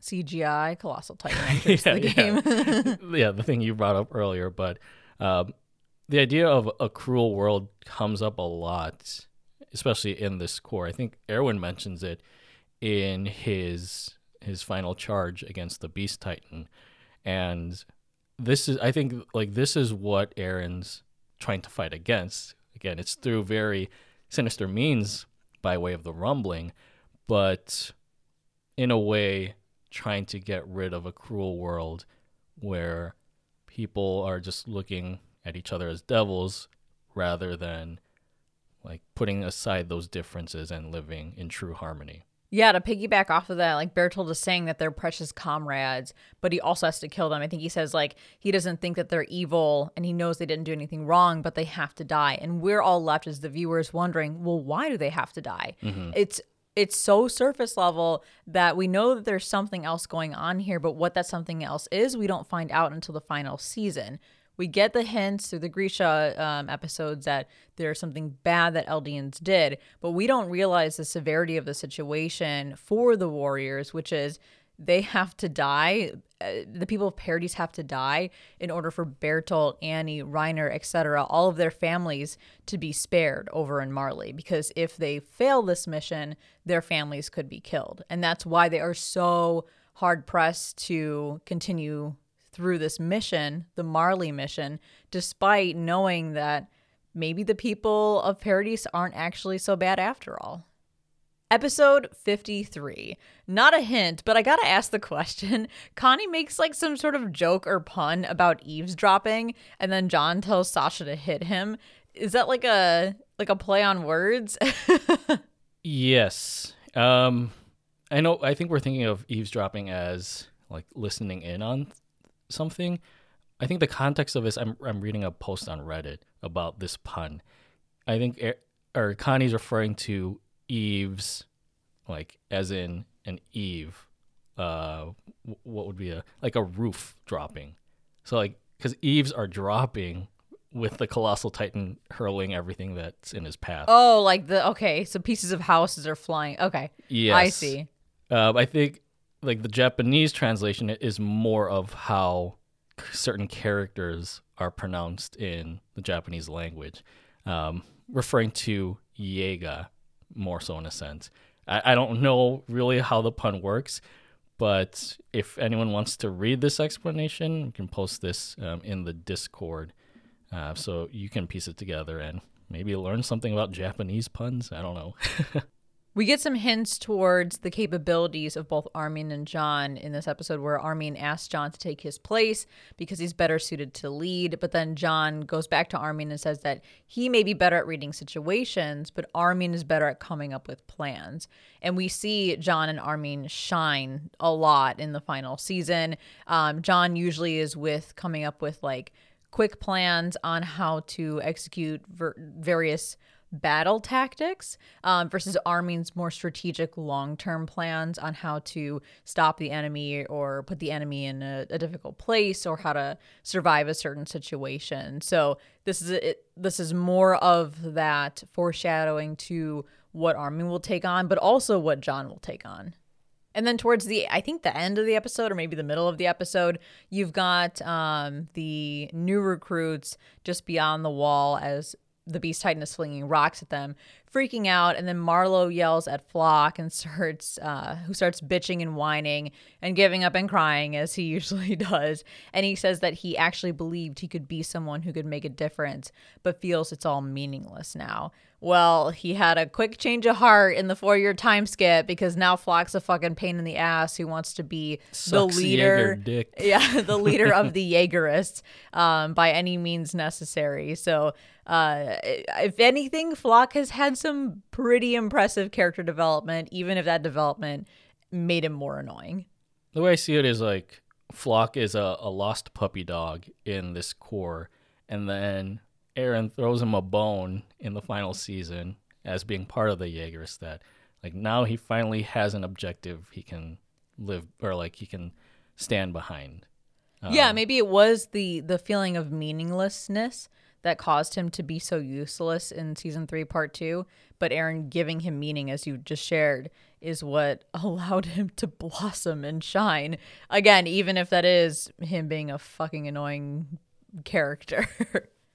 One thing that I noted earlier in the episode when the Beast Titan starts hurling boulders at the scouts inside of Wall Maria is he says, I'm going for a perfect game. And I thought this was interesting because the Beast Titan is using a colloquialism that you commonly hear when people are talking about baseball. But we, see in this world of Paradis that they don't talk about like something as modern day as the sport of baseball. I, I took this as a hint about there's more going on to this world than we know because we, obviously we find out that there's Marley and they live in a more modernized society. And this is what Zeke's referring to when he's talking about a perfect game. Yeah, that's a really good point. Isayama, I don't think would ever, at least for Attack on Titan, would ever drop like common themes in a world like this because it would definitely break the immersion. So he wouldn't just put a baseball reference in there for the sake of a baseball reference. Now I know he has modeled some of his Titans off of people like Freddie Mercury and all that mm-hmm. stuff, but that's so subtle that it really doesn't break anything. Here's an exa- like a, a one for one reference to baseball. If that wasn't a part of the story somewhere, that would feel extremely out of place and like a bad choice. But you're right, it is hinting that there is such thing as sporting events in the outside world that we have not seen at all in Paradis. And there's even clues in this as to how the Beast Titan moves because he's throwing the boulders like a baseball pitcher. He's not just, you know, like a, a wild animal that's like an actual beast that's just hurling things for the sake of hurling things. There's a there's a strategy behind it. He's he's doing the kick and then he's doing the throw. Um, so yeah, another hint, a subtle hint to the actual modernity of the world. And to add to that, when he hurls the barrel that Bertolt is holding or is hiding out in, I'm surprised Bertolt didn't pass out from the G forces of being thrown by the Beast Titan. There's no way that could have been comfortable, but maybe it's his uh his Titan wielding stamina keeping him awake. yeah, the the warrior training. I'll chalk it up to that.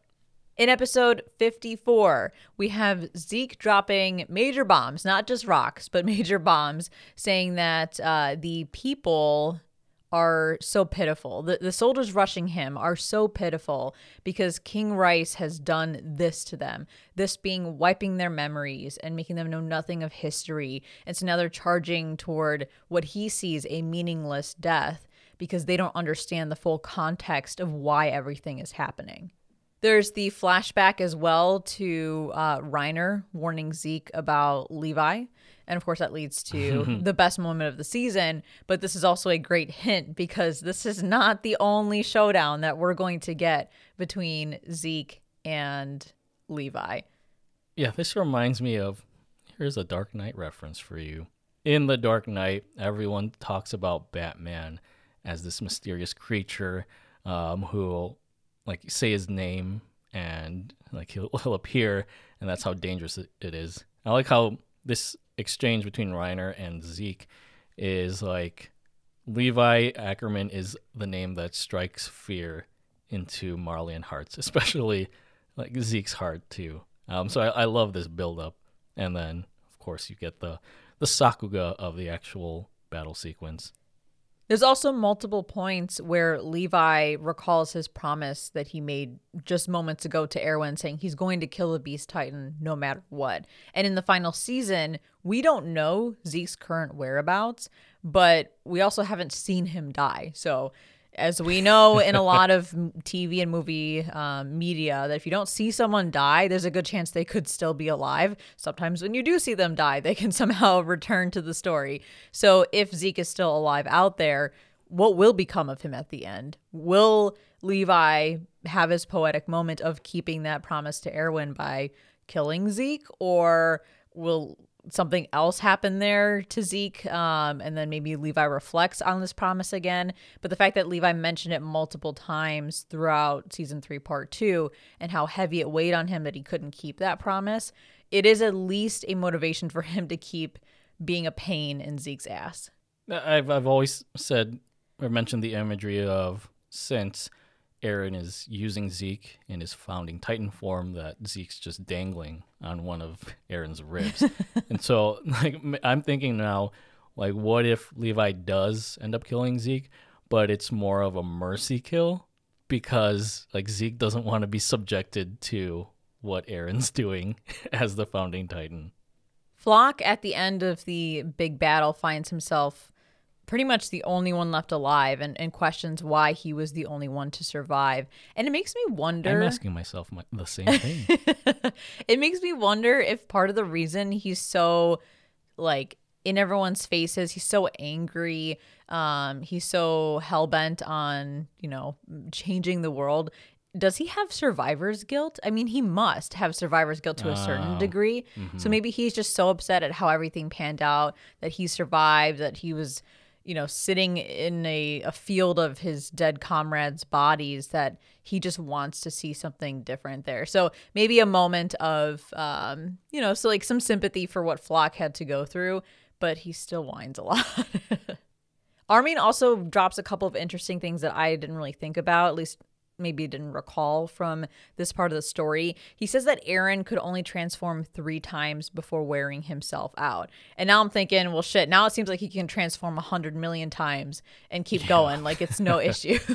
I think we should go back if we ever rewatch the final season and count how many times in a row he can transform in some of these battles. But then Armin also says that Bertolt is getting skinnier as he's approaching the wall because of all the energy it takes to move and sustain the colossal titan. We haven't seen Armin do much of anything in his colossal titan form other than demolish that one port. Uh, I think in the beginning of the final season. Or it's when uh, the attack titan i- was destroying Liberio. Like, yeah, that's where. wasn't Armin in that port and he Yeah. transformed to destroy the port? hmm So I'm wondering, like, is there something else that Armin's going to do in his colossal titan form, and will this come into play of like the limited amount of energy that he has to move as the colossal titan? I think Armin would be smarter than that. Like he, I think he will, or he would ascertain the strengths and weaknesses of the colossal titan form to utilize it in a way that's effective for him if he ever has to like come into battle against Eren or something. He'd probably do whatever he could to not have to transform into the colossal titan. It is tough that he ends up getting the most destructive titan when that is the opposite of the type of person he is. I had a question, you know, after like Armin gets roasted, or I think as Armin's getting roasted, and then the other squad that's led by Jean is trying to incapacitate Reiner by opening his mouth, but then Sasha misses, of course, and then she gets injured. How did Hange know that they were trying to open up uh, Reiner's mouth? If she I, wasn't I don't aware, know because Yeah. she was like she disappeared. Didn't her whole squad disappear when he transformed into the colossal titans? They were wondering where is Hange. Because Yeah. Hange's squad was the squad that was over by him. Maybe she saw them in the distance and saw what they were trying to do. I mean, her, I'm sure her goal would be to get back to either Levi's squad or Ar- Armin squad. I mean, they're technically Levi's squad, aren't they? I don't know. yeah, they're all part of Levi's squad. So yeah, I mean, maybe just Han's just smart enough to know what's going on. Um, but going back to the colossal titan Bertolt's defeat, I love that when it's revealed like Eren has one upped, or Eren and Armin have one upped Bertolt by forcing this battle of attrition that once we see Armin like lose consciousness and he's out of the game, Eren obviously flies up to the colossal titan's nape and you don't hear anything. It's a very muffled noise as you see the colossal titan fall. I think that just makes the scene more epic. Like yes, it would have been awesome to hear that sound, but just for it to like just for the absence of sound to be there really puts you into the moment and and makes you think how significant this is. And I know this isn't a, a, a sort of foreshadowing at all, but it reminds me of in the final season, part two, when Sh- Shadis and Magath take over that ship and um, make it like self destruct basically, so that the Jaegers can't use it to chase the rest of Levi's squad. How that moment too, you don't hear anything, you don't hear the ship exploding. There's just music behind it, and it, it just makes you really revel in the moment itself. In episode 55, pretty soon after that episode starts, we have Zeke and Eren meeting for the first time. And Zeke is shocked when he says that Eren doesn't look like their dad at all. Because I think Eren looks more like Carla. And then he says that they're both victims of Eren's dad or your dad. And he says that someday he'll come back to rescue him, but gives no hints that they're related. This obviously gets revealed in a few episodes when uh, they find that picture of Zeke and Grisha, and Grisha reveals everything in those books. But it's just interesting that Zeke didn't take that opportunity to, I don't know, fucking mind blow Eren by saying, by the way, I'm your brother or half brother. The timing wasn't right. it was he didn't feel it was the right moment. Yeah, you know his arms were chopped off and all of this stuff. yeah. He had other things to deal with. When the group is deciding or arguing between saving Erwin and Armin, Levi says that he'll use the injection on Erwin. And this is super small, but Eren stands up and gets right next to Levi and kind of glares at him and gets in his face um, because he's he just can't accept the fact that Levi is going to save Erwin over Armin. And we know that Levi is short and that the scouts are getting taller as they get older. But in this moment, if you pause it, Eren looks distinct distinctly taller than Levi. Like he's almost like uh, towering over Levi. And I kind of find this to be maybe a, a bit of foreshadowing to Eren growing out of control and Levi being one of the only people who knows he can keep Eren in check. Um, and that's why Eren's been assigned to him. So I think it just shows like Levi doing something that Eren doesn't agree with. Eren will go and do his own thing. And that's very much mm. what we see happening at the start of the final season. When Erwin is discovered to still be alive, I find it ironic that Floch was the one that rescued him. But then he clarifies and says that the reason he rescued him was because he wanted to keep him alive because dying would be too easy for him. That would be the easy way out for Erwin. And he wants him to live in this hell. And he wants um he wants him to continue on so that he can suffer, but also recognizes that the only type of person who can save humanity is a devil like Erwin. But mm-hmm. then that makes mm-hmm. me think about Floch's loyalty to Eren in the final season. Does Floch also see Eren Yeager as a devil who's able to quote unquote save humanity and that's why he's so rallied up behind him? Yeah, I can see that. I, I feel like like Floch says, the only one who can lay waste to the Titans is a devil, and that just reinforces the idea of what Eren has become, and you know, like Floch being the kind of little naive boy that I see him as, he flocks over to the Jaegerist side because now he's some like he's placed his trust in Eren to lay waste to the Titans as he had hoped to do in this, I guess, initial battle as a as a newbie scout. And I mean, in that moment too, Levi says that Erwin had no choice. Like he had to become a devil in order to save humanity. But now that he's finally free from this hell, he doesn't want to drag him back in by choosing Erwin over Armin. Plus, you know, all the talk about Armin becoming um, the one who can save humanity versus Eren or Erwin. Um, and then I also wonder because I, I, don't know. I was thinking about this after we watched this episode. There's nothing that inherently gives me these vibes or makes me think that this was like a piece of foreshadowing. This is purely my own head headcanon, I guess you could say. But do you think part of the reason that Levi chose Armin was to appease Eren and to keep him on their side? Because he always knows that Eren is a loose cannon. And again, he's going to do whatever he wants, even if people try to stop him. So can you? Um, I just I, I wonder if Levi was thinking, what will Eren do if I don't save Armin? Hmm. He's got the attack titan. He's got the founding titan.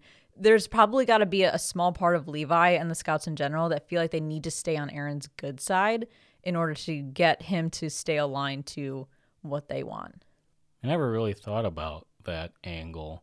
I just feel like I, I feel like Levi, like he could care less about Eren acting out because he knows that he has He could just kill him. right he has control over him. But yeah, maybe there is that slight tinge of fear about Eren snapping. Like, of course, yeah, he has all of these Titan powers in him, and like we we obviously see what happens when Eren does become a loose cannon um, in the final season.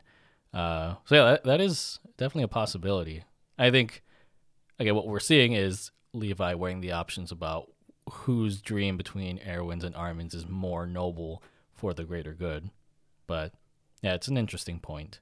Yeah, I like I said, there's nothing that I caught in the episode that would lead me to believe like that was supposed to be a takeaway. That was just my own theory. Like I can only imagine what's going through these characters' heads. And the last piece of irony, I guess if that's the right way to use that term, um, with Floch in this episode is that he was the one to carry Eren away from the group when uh, Levi told everyone, leave because I'm about to turn Armin into a pure Titan. You're going to get caught in the the crossfire. Um, so yeah, is that foreshadowing for Floch carrying Eren away from the group um, as he supports the Jaegerist side of things? Mm, good point. This isn't really foreshadowing, but I love how it's revealed. Like we see Bertolt coming back to consciousness, and then the smoke rising from whichever character Levi turned uh, into a Titan, and no one says it outright. Like Levi doesn't say outright, "I changed Armin into a Titan." You can just tell by the Titan form. He's got an ugly ass Titan form. it's really ugly. no, but I, I kind of like that that little bit of storytelling technique. Like you, you don't have to verbally say it. Like we get to see it by the Titan's face. Yeah, I, I like that as well. Um, it's great when you're not spoon fed something like that. You get to you get to experience it through the moments that are happening. In episode 56, uh, the first piece of info they discover from Grisha is confirmation that life exists outside the walls, just as Erwin and his father suspected and the floodgates open for the next few episodes where we get uh, basically a huge information dump. Um, there is the post credit scene where we get our first proper glimpse at Marley. I know there was Ymir's uh, flashbacks or her backstory where you kind of got a sense that maybe it was in a different place because the soldiers had guns and they had different outfits that we have never seen before. But I would call this our first real introduction or soft introduction to Marley. And of course, Grisha mo- Grisha's mother tells him he must never leave the walls. And that's kind of where the episode ends. And there's obvious undertones, overtones, whichever is the right phrase, with like Nazi Germany and themes of fascism here, uh, because as we know through history, uh, Jews had been sequestered in Germany and, and, parts of Europe into these ghettos or ghettos. Um, so I think that's where Isayama is taking this imagery, which I think kind of fits hand in hand with what we see of Paradis, because like there's there's a stark contrast between how Paradis looks, where it's more of like a German Anglo-Saxon colonial society, and then we see Marley, and it's more of that industrial look, that modern industrial society. So I, I kind of like that almost continuity between different timelines, where I guess using Germany as the inspiration for this setting, and uh, like you said before, establishing that there is a big technological divide between Paradis and the rest of the world. Uh, a couple other things I wanted to note from this episode. Um, with this scene in Marley, I think as they're venturing as Grisha and Faye are venturing outside the walls, he bumps into someone, and this this character has glasses on, and it makes me think if he bumped into Doctor Ksaver, uh, the or Zeke's mentor and the previous wielder of the Beast Titan. I think we see him in the next episode too, where Zeke points or like Zeke accuses his parents of being restorationists, and Doctor Ksaver's like kneeling next to him. So I wonder if that's just like a little cameo that was inserted uh, for his character. And then earlier in this episode, uh, I, I forget who mentions this, but there's only nine members left of the Scout Regiment after this battle, which are Levi, Eren, Mikasa, Armin, Sasha, Connie, Jean, Hange, and Floch. I was wondering, is this an allusion to the nine Warrior Titan powers? Ooh, could be. Nine is a very important number in mm-hmm. Attack on. Titan. All right, deep breath because now we're getting into some heavy shit. This is all the information we have been waiting for. Um, and I'm a little out of breath as it is being seven months pregnant, but we can do this. Let's go through the Grisha episode, starting with episode 57. This was key. It told us everything while actually creating more questions than it answered. I feel like right off the bat, we're getting terms like Eldians. What are Eldians? We're getting Liberio, what is it, internment camp? Liberio internment zone. Uh, What is Liberio? Um, we get the officer beating up Grisha, um, who's Kruger, the owl, but it's like, why is this guy so important? And as as we mentioned earlier, a lot of these things, I, I'd say about fifty percent of these things, these questions that come up in these episodes, get answered at some point before the end of season three, part two. But it still has all these other pieces of information that are dropped but not fully explained. They talk about the sins that their ancestors committed. Yes, they briefly talk about this, but we don't fully understand this context and what these sins were and why they are so uh, critical to the world hating Paradis and Eldians until we deep dive into um, Ymir's backstory in the final season. And Referring then- to the Ymir, the founder. Yes, right? yeah, the founder. And they talk about Marley, and they, they do a decent job of explaining what Marley is. That it is another country that, um, you know, is right next to the fucking island of Paradis. But you know, you still kind of wonder, like, what truly is Marley, and and what scale are we talking about in terms of an entire country? We get the first pepperings of Ymir Fritz, the first Titan, and then the origin of the nine Titans. So it's our first time finding out there are nine Titans, um, and then that there was the formation of the Eldian Empire, uh, and that the Eldians fled to Marley. But again, it's all surface level. It's not a lot of detail, so you just kind of have to guess what is really at play here. Not only that, but understanding what we see in the final season, especially with Ymir's backstory, is how much truth there is to this story. Because you you could think that obviously like with what Grisha's father's presenting him is like he says that that's the truth, but what if that's just Eldian propaganda? And then on the on the flip side, like you- like Marley's been instilling in the Eldians like that they are like spawns of the devil. Like there's that sort of propaganda, and so it, it's here. It's like trying to wrestle the truth out of these two different perspectives. And I'm especially thinking about like it says Ymir had a contract with the devil of all earth. We, we see that in the final season that there was no devil. She just happened to fall into this lake and then uh, made contact with I think it was the, the source of all living organisms or something. Or some alien, as some people suspect. We learn about Dinah Fritz, the descend Fritz, whatever. I don't know. why I said that weird. Fritz, the descendant of the royal family, and like we've already gotten, you know, hints and and some talk about royal blood and what it can do, but there's so much more to be discovered um, in the final season. We see an image of wall titans making the wall, as well as uh, learn about a warning from King Fritz um, a 80, 100 years ago that the wall titans would flatten the world. These are all hints to the rumbling, which that term has not been used yet. Um, and then we see that a lot of the restorationists who get turned into pure titans are the titans we saw earlier in the show, confirming that some of these titans have been around for a really, really long time and that they are all there outside of the walls of Paradis because they were dropped there by the people of Marley. This is like a blink and you'll miss it um, moment where I, think this was in the Gre- uh, in the Jaeger household. You see a poster that resembles the one at the end of the season two ED, where it's the eight warrior titans, and it pans up to the founding titan. In the ED, I think her face was scratched out, but now you get to see it in its entirety. They also use the term subjects of Ymir, which we now know is the same as Eldians. But back then, I'm like, is that different? Is a subject of Ymir different than Eldians? Um, and why are there two terms for, you know, what is essentially the same group of people? This isn't really a well. Actually, this kind of is a hint. I'll, I'll call it a hint. Um, a little bit further back in the episode, Grisha yells at his dad when his dad is saying like, "Oh, all this shit happened.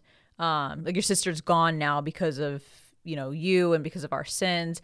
And Grisha yells saying that he and his sister didn't do anything like what their ancestors had done. They had, didn't commit some grave sin. All they were doing was walking around, walking around outside the wall. And this makes me think of the exact same conversation that unfolds between Gabi and what's her face, the blonde chick? Kaya. Kaya. That is the exact same logic that Kaya uses against Gabi when Gabi's saying, Your people are evil. You committed these sins. And she's like, I didn't do anything. My mom, who got eaten, didn't do anything. Um, so that's a theme that will come back to us in the final season. A couple other interesting things I pulled from this episode. Uh, episode 57 is titled That Day. Uh, this actually shares the same English title of the second episode of the anime, um, which obviously it's also called That Day, but it's it's referring to two particular moments in that first episode, or technically the second episode. It's referring to the fall of Shiganshina.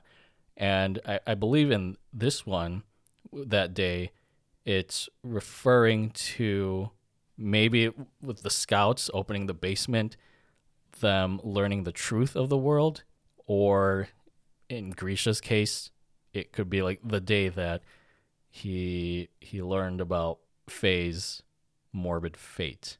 Like what what would you interpret that day as meaning in this episode? I think similarly. I, I think that day that something critical happened to alter to alter the fate of humanity. So like that day that the walls were attacked and basically Eren's story began. And then that day in season 3 part 2 where Grisha's sister was killed, he ventured outside the wall and Grisha's story began. Yeah. The other thing that I noted is when we see Zeke as a child in his bedroom, um, Grisha and Dinah are, are intending to use him as their last hope uh, for the restorationists. Um, he's playing with a toy, but it's not just any toy. It's a toy that resembles his Beast Titan form. Uh, and if you also notice on the on the floor strewn about in front of him, there are two toy soldiers and a horse. And I think this is a, a, a kind of nod to the battle that we just saw in Shiganshina, where the Beast Titan was facing off against the remnants of the Scout Regiment and the horses that they were charging on. And we can share a screenshot of that in the Discord. So if you're not a member of the Discord, the link to join is in the episode description. In the midst of all these flashback, or I guess in the midst of all the backstory for Grisha, we do see Eren wake up from what is seemingly like a bad dream where he saw his father's memories. We also see Mikasa's bedhead and Eren just completely unfazed by it because they probably he probably saw it enough when they lived together. Um, but I I know that they've talked about inheriting memories before in Attack on Titan, but here we're seeing it in a more like intimate way. We're actually seeing Eren discover things like slowly unlocking memories. Um, because while we knew that memories do get inherited between Titan wielders, we never saw how it happened or how quickly it would happen. So I think this is kind of the, our first foray into that, as well as what'll happen in the next episode or two episodes or whatever. The last episode of, of this part um, when Eren kisses Historia's hand. In episode 58, we continue with this information dump where we learn pretty early on that uh, actually, this is the first time we're learning this piece of information, but it is really, really important that there is a 13 year contract, which they call the Curse of Ymir. And if, uh, so w- within 13 years, a Titan wielder will die because that's how long Ymir lasted with her Titan powers. And if an individual dies without passing on their Titan powers, some random ass Eldian baby gets it, I guess. And then Eren also mentions paths that paths is like the single coordinate through which both memories and titan abilities are passed through so again we're still unfolding this idea of inheriting memories from past titan wielders but then also getting confirmation of the ways that um, titan powers can be passed on between eldian individuals So the coordinate here is the founding Titan itself. And then paths is that realm that we saw Ymir in in season two and that we see in the final season. Yeah, and we again, it's a brief mention of paths. It's we've been hearing this term coordinate, but we haven't gotten a lot of information about it. So this is just pepperings of information that we're gonna get full blown explanations for in the final season, as well as those great memes about Eren dragging everybody into paths and some of them being like half naked Or on the know, toilet. Yeah, or on the toilet. those are great. Before this moment, I wanted to mention um, that Kruger says something about because obviously he is a mole in the Marleyan military, and he had to forge his identity uh, as a Marleyan instead of as a, truly as an Eldian, and that he he kind of talks about how he had to kill his brethren by sending them to the wall and injecting them with the Titan serum in order to conceal his identity. And like he does all of this for the sake of his mission. Uh, it reminds me of a line that Armin had said back in season one about someone who can throw away their humanity in order to defeat monsters. And I kind of find this as a, a parallel with what Eren is doing as the founding titan in the final season is that like he he ha- kind of in a way has to conceal I don't I guess not conceal his identity but take on a new identity as enemy number 1 in the world for the sake of what I'm assuming is a righteous mission to save humanity. Well, do you think that Kruger threw away his humanity in order to do that because of his own will or because it's Aaron's will through the attack titan? Because oh. similarly in this episode, Kruger tells Grisha to stand up and tatakae. I think this might be one of the first instances of us hearing tatakae. Um, but is that actually Kruger using that term of his own free will, tatakae, you know, fight? Or is that Eren's will telling him to tell Grisha to keep fighting? Because we all know what Eren tells Grisha in the final season during the memory scenes. Yeah, speaking of which, there's another thing that Kruger says to Grisha in the mem- in the memories that Eren's recalling. He says, "This is a story that you began, is it not?" This is the exact same phrase that Eren says to Grisha in the memory of him taking the founding titan power that sets him off. So yeah, maybe Kruger is being influenced by Eren's will in these memories between him and Grisha. And that is where, uh, in that same conversation where Kruger says the attack titan has always and will always fight towards freedom. Again, whether that's because of Eren's will or not, we're not entirely sure, but we can assume. But uh, one piece of uh, dialogue throughout this exchange that almost seems the opposite of that is when Kruger says that Grisha, that he chose Grisha for this part of the mission because Grisha, way back in the day, broke the rules and went outside the walls. This is Grisha doing that of his own will because he didn't he didn't inherit the attack titan powers by that point. But it's interesting, you know, like father like son that Eren also wanted to go beyond the walls by becoming a scout so he could venture out there and see the world. That's what signaled Grisha to say to him in episode 1 like when I come back, I will show you the secrets of the basement, right? I think so. Yeah, because Grisha i again, it's his son, right? Like he, he's like father like son. Grisha probably sat there thinking, "Well, shit, I had the strong desire to go outside the walls and nothing could stop me. Nothing is going to stop my son either. So I might as well just appease it and give him the information before he does venture outside the walls." Mm-hmm. I think we have to also take note of the title of this episode, Attack Titan, or in Japanese, it's called Shingeki no Kyojin. So meta. Yeah, because that's the actual title for this anime in Japan, Shingeki no Kyojin. So, uh, very, very pivotal episode as such.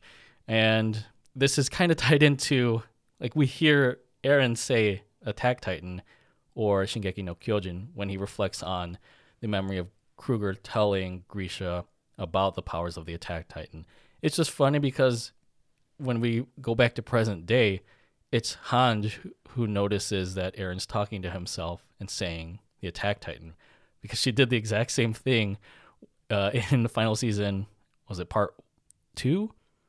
Oh, when he's staring at himself in the mirror and saying Tatakai. Yeah. She's like, what's wrong with you? yeah, it's just like Hange is always there catching Eren doing these things, and I think it's just hilarious. Another thing I caught, um, I think when Eren's talking about the 13 year curse, the curse of Ymir, uh, it's if you notice at the desk next to Eren, Armin is writing down what Eren's saying. I think that furthers the theory that Armin is the one who is recalling the events of this entire series. Oh shit, I didn't even think about that. I thought he was writing a report. I'm pretty sure he was writing down everything that Eren was saying. oh my god. Armin is the storyteller for real. I think uh, this is also the episode where Ymir's letter gets delivered to Historia. Mm-hmm. And when Historia touches the letter, I'm guessing she's touching, I don't know, maybe Ymir's like leftover skin cells or something. so it activates uh, her royal blood, and she sees imagery of Ymir's life, including confirmation of what happens to her because she's tied up, very similarly to how um, people are tied up in the the hell was that Titan cave that the the Reiss family Yeah, the, used? the underground chapel, the same way that Eren was tied up. Yeah, so it's it's probably Ymir, um, you know, getting ready to pass on her Titan powers to a Marleyan warrior who we all know is Porco. I don't think Porco's actually in that image, but we can assume that they were preparing Porco to eat her. There's someone standing on the ground below Ymir, but we it's only their back. Yeah. don't- we, never see whose face it is. Maybe it was Porco then. I would I would assume just like a, a Marleyan official that's overseeing the transfer of power. And it, you know what? That's probably right. It is probably just like a Marleyan official, but the idea is us seeing their uniform confirms this is happening outside of Paradis. Right. We also get a quick flashback back to when Eren was like yelling at Ymir um, when Bertolt and Reiner had kidnapped the two of them. And he kept asking, like, who is the enemy then? Who is the enemy? Just fucking tell me. And the way that they aligned Hange speaking with Ymir speaking in the flashback was really great because Ymir was about to say that the enemy is the rest of the world. But that's when Bertolt or Reiner ah. chime in and stop her from saying it. But in this moment, with Hange's speech overlaid on top of that, Hange completes the sentence that Ymir wanted to say the whole time that the enemy for Paradis is the rest of the world. Okay, that makes sense because I was trying to figure out what was Ymir trying to say Yeah. back in that episode. But yeah, it's Hange who completes the line. Hange also says something that, and I don't know if this is a hint, but I want to call this out because I never really gave this much thought, um, but it makes total sense. She implies that it's actually ideal that the founding titan and the royal blood are kept separate so that the founding titan wielder isn't bound by the first king's vow to renounce war. And we see a flashback of, oh my God, what is her name? King Reiss's daughter that had the founding titan, or what not, uh, whatever, the Reiss girl. The one that would visit Frida. Frida. We see Frida crying because she, what, what Hange is implying is that she had the founding titan power, didn't want to continue this cycle, but was bound by this vow to renounce war. So she couldn't do anything about it. She couldn't control the power in the way that she wanted. But now, with the founding titan in Eren's hands, but he also doesn't have royal blood, they can use that to their advantage and get around that vow. Mm-hmm. That's what gets Eren thinking. Yes, because then Eren gets really worried that the government may turn Historia into a pure Titan in order to activate the founding Titan powers because of what happened in the last In season, two, Yeah, where he punched Dina's pure Titan power and activated the founding Titan abilities. But he's thinking that the only way to activate it is by touching a pure titan of royal blood. He won't realize until the next episode, the final episode of, of this cour, uh, two things when he touches Historia. One, as we know, it unlocks the rest of his inherited memories. And from that moment on, he becomes emo Eren. But two, I think that when he touches Historia and that activation happens, he probably realizes that it's not touching a pure Titan of royal blood. It's touching someone of royal blood in any form, whether they're mm-hmm. a human, a pure Titan, or another Titan wielder, because Zeke is another Titan wielder um, who has royal blood. So even though Historia doesn't have Titan powers, the fact that she is of royal blood is why she was able to see the memories of Ymir in that letter. That is my assumption, yeah. Okay. I, I think so. I don't know what else it could be. And the episode wraps up with uh, another flashback of Grisha and the owl, and they're preparing to turn Grisha into a pure Titan to pass on the Attack Titan power. Grisha asks if he'll just forget everything when he becomes a Titan because memories are always fuzzy in the moments leading up to when they change into a pure Titan. How does he know this? Oh, I don't know. That's a good question. Maybe through the restorationist? I actually don't know. Well, is that a is that is a that plot a hole? Isayama forgot or Well, either way, somehow he knows that his memories will be fuzzy and he may not recall everything that he and Kruger had just talked about. But then Kruger says someone else later on might see it or might remember it, which I think he's meaning Eren or other Attack Titan wielders will be able to see it through the inherited memories.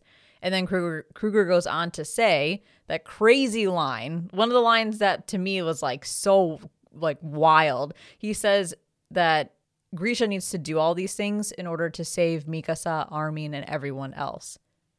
Mind blown. Yeah, and then Grisha's like, "Who the fuck are they?" And he's like, "I don't know, but uh, I know they need to be saved. I'm not really sure who these memories are or who the they belong to." Yeah, he's like, "I don't know what the fuck I'm saying, but I just I know that I need to say it to you." And again, this moment to me was wild when I first watched it. I had no fucking clue what it meant, but I was like, "Holy shit! How is this guy from the past able to talk about Mikasa and Armin who haven't even been born yet?"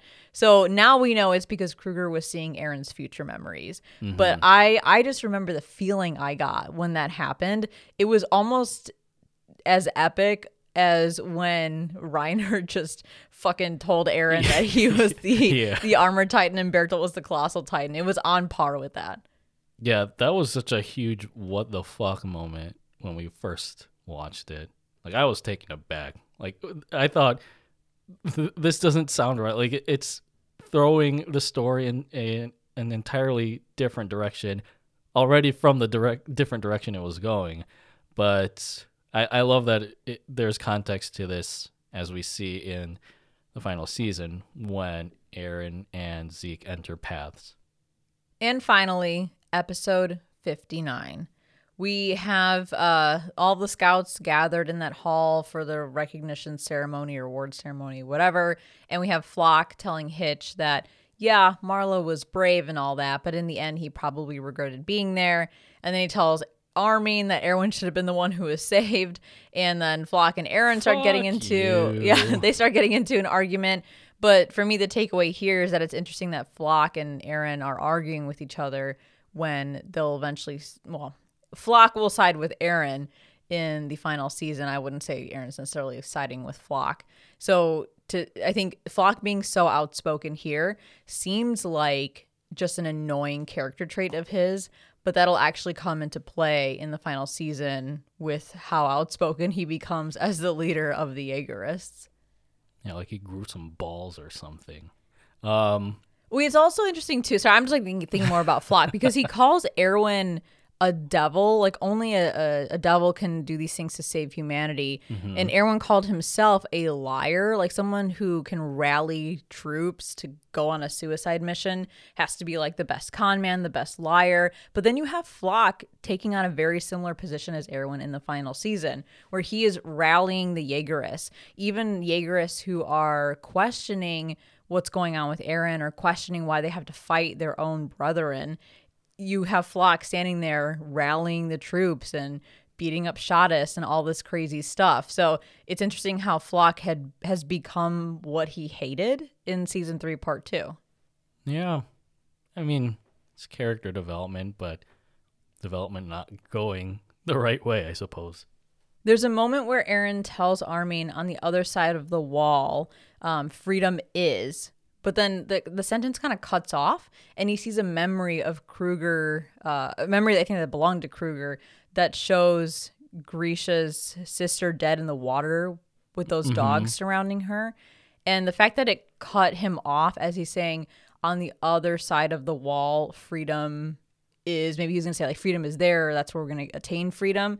Um, and I think this is signaling that yes, freedom is beyond the walls, but that's not the only thing beyond the walls. There's also death and destruction and the horrible fates that you know await some of the OG scouts. I took it as like there is no freedom beyond the walls, Oh, okay, that's interesting. right? Because th- that's ultimately what Eren's fighting for is true freedom, right? Um, because he, I think he cuts off the sentence because he realizes that there is another enemy that they have to fight. Like they might have, no pun intended, hurdled over this wall of of finding out the truth, but the truth isn't like all rainbows and butterflies. Like they have to continue fighting, and I think that's what's like Eren's becoming to realize in this moment. Yeah, that's a good point. Um, he can't even finish the sentence because he doesn't feel it as much as he used to. Plus, he says during the ceremony where they're getting awarded their like their bolo ties or whatever. uh, I don't know why why that's used as their medals, but he says, "What did we find in the basement? Was it hope or was it despair?" He also says in his inner monologue, I'd easily give up my life if it actually managed to change something. So this goes back to our ongoing question here at Strictly Anime about what is Eren's true motivation and uh, could this hint that it really is about him, you know, p- placing himself as the world's greatest enemy in order to change everything for the people that he cares about, to change things for the greater good.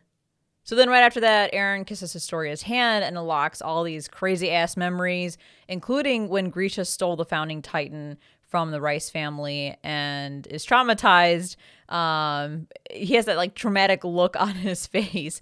But was he traumatized because he knew he'd be the one to force Grisha to do all this? When we saw uh, Grisha's face in that moment as well, because if you can picture like Eren kisses Historia's hand. He sees all these memories from Grisha's point of view, but then we see Grisha's traumatized face. And we know, having seen the final season, that that face he's making is as Eren's whispering in his ear, you need to mm-hmm. finish what you started. You need to kill all of these people. So is Eren also giving a traumatized face when everyone's like, Eren, are you okay? Because he realizes he's going to have to do all these things to Grisha? I don't think Eren knew in that moment of kissing Historia's hand. I think he was definitely traumatized by seeing what his father had done. and just unlocking a shitload more of, of the memories. Mm-hmm. I, I think, in theory, that unlocked all of his memories because he's been slowly unlocking them, but there were still holes in the story. I think that he kisses Historia's hand. She has royal blood. The floodgates open of memories. Now he knows everything. And I mean everything because as the attack titan has the ability to see into the future, he knows what's going to happen to some of the people that he cares about or what's going to happen to Paradise or to Marley. And to get all of that information in one moment is probably a lot to handle. I mean that that does make sense because we see Eren slowly slip into a state of depression. Um, in the flashbacks we see in the final season, flashbacks that take place after this point, before he enters or discreetly enters Marley. Yeah, as Eren's hair is growing, he's becoming more and more emo. that really is the turning point. That is when emo Eren starts to unveil himself. But speaking of hair, holy shit, Floch's hair changed after the time skip because it's been a year Yeah. and they're heading now. They're now heading towards the sea, and I'm like, mm-hmm. wait a minute, where's the poop on his head? Yeah, I think this is the bridge between the between season three and the final season because Floch's hair in here matches what he looks like in the final season. when he got his glow up. Yeah, the, the K-pop hairstyle, as I like to call it. Before Armin got his glow up, though. oh, yeah, that that's true. And then we see Eren's hair grow a little bit more too. You know what's interesting though is on their way to the sea, Eren touches that Titan who had just like seemingly given up on life, and then he knows that it came from Marley. He says this is one of our our patriots um, that was dumped here or whatever. Is that just him making an educated guess, or was that him touching the Titan and actually seeing something? Hmm. Yeah, I'm not sure. I think the obvious thing is that there's a the whole path behind the Titan, which they follow that leads them to the wall. Uh, but yeah, I think he was just maybe being poetic in that moment. Um, speaking of that wall, really quick, uh, this is not a hint, but just something I noticed. So when they go around the wall where they were like injecting the uh, Eldians with a serum and then kicking them into Paradis, there's like this little hill on the right hand side where they take the horses and go up that way. And I'm thinking to myself, okay, so they they took the one dude, um, the blonde guy.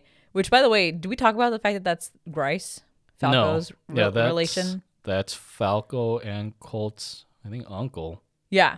or great Um, uncle. I don't know. which we get more confirmation about that in the final season. But yeah, the, Grisha keeps calling him, him Grice because we know that that's that's their same last name. But anyway, so the Marleyans in the flashback send Grice out there first so that he can draw the Pure Titans away from them and they can leave, you know, comfortably. But I'm thinking if I were Grice, I would have just like cut the corner, gone up that hill, and drawn all the pure titans right back over to the Marleyans. Even if they shoot him dead, they've already got the titans on the way up that hill because it's not a very big wall or not a long wall, and that hill is not that hard to climb. Is it? Isn't it steep though? At least from the angle we see the scouts ride it up. Yeah, but even still, even if he just makes it like a quarter of the way up that hill, now you've got the pure titans already on their way back towards Yeah. the port and they could just wreck the Marleyans. Just something I thought about. Obviously, it didn't pan out that way, but yeah.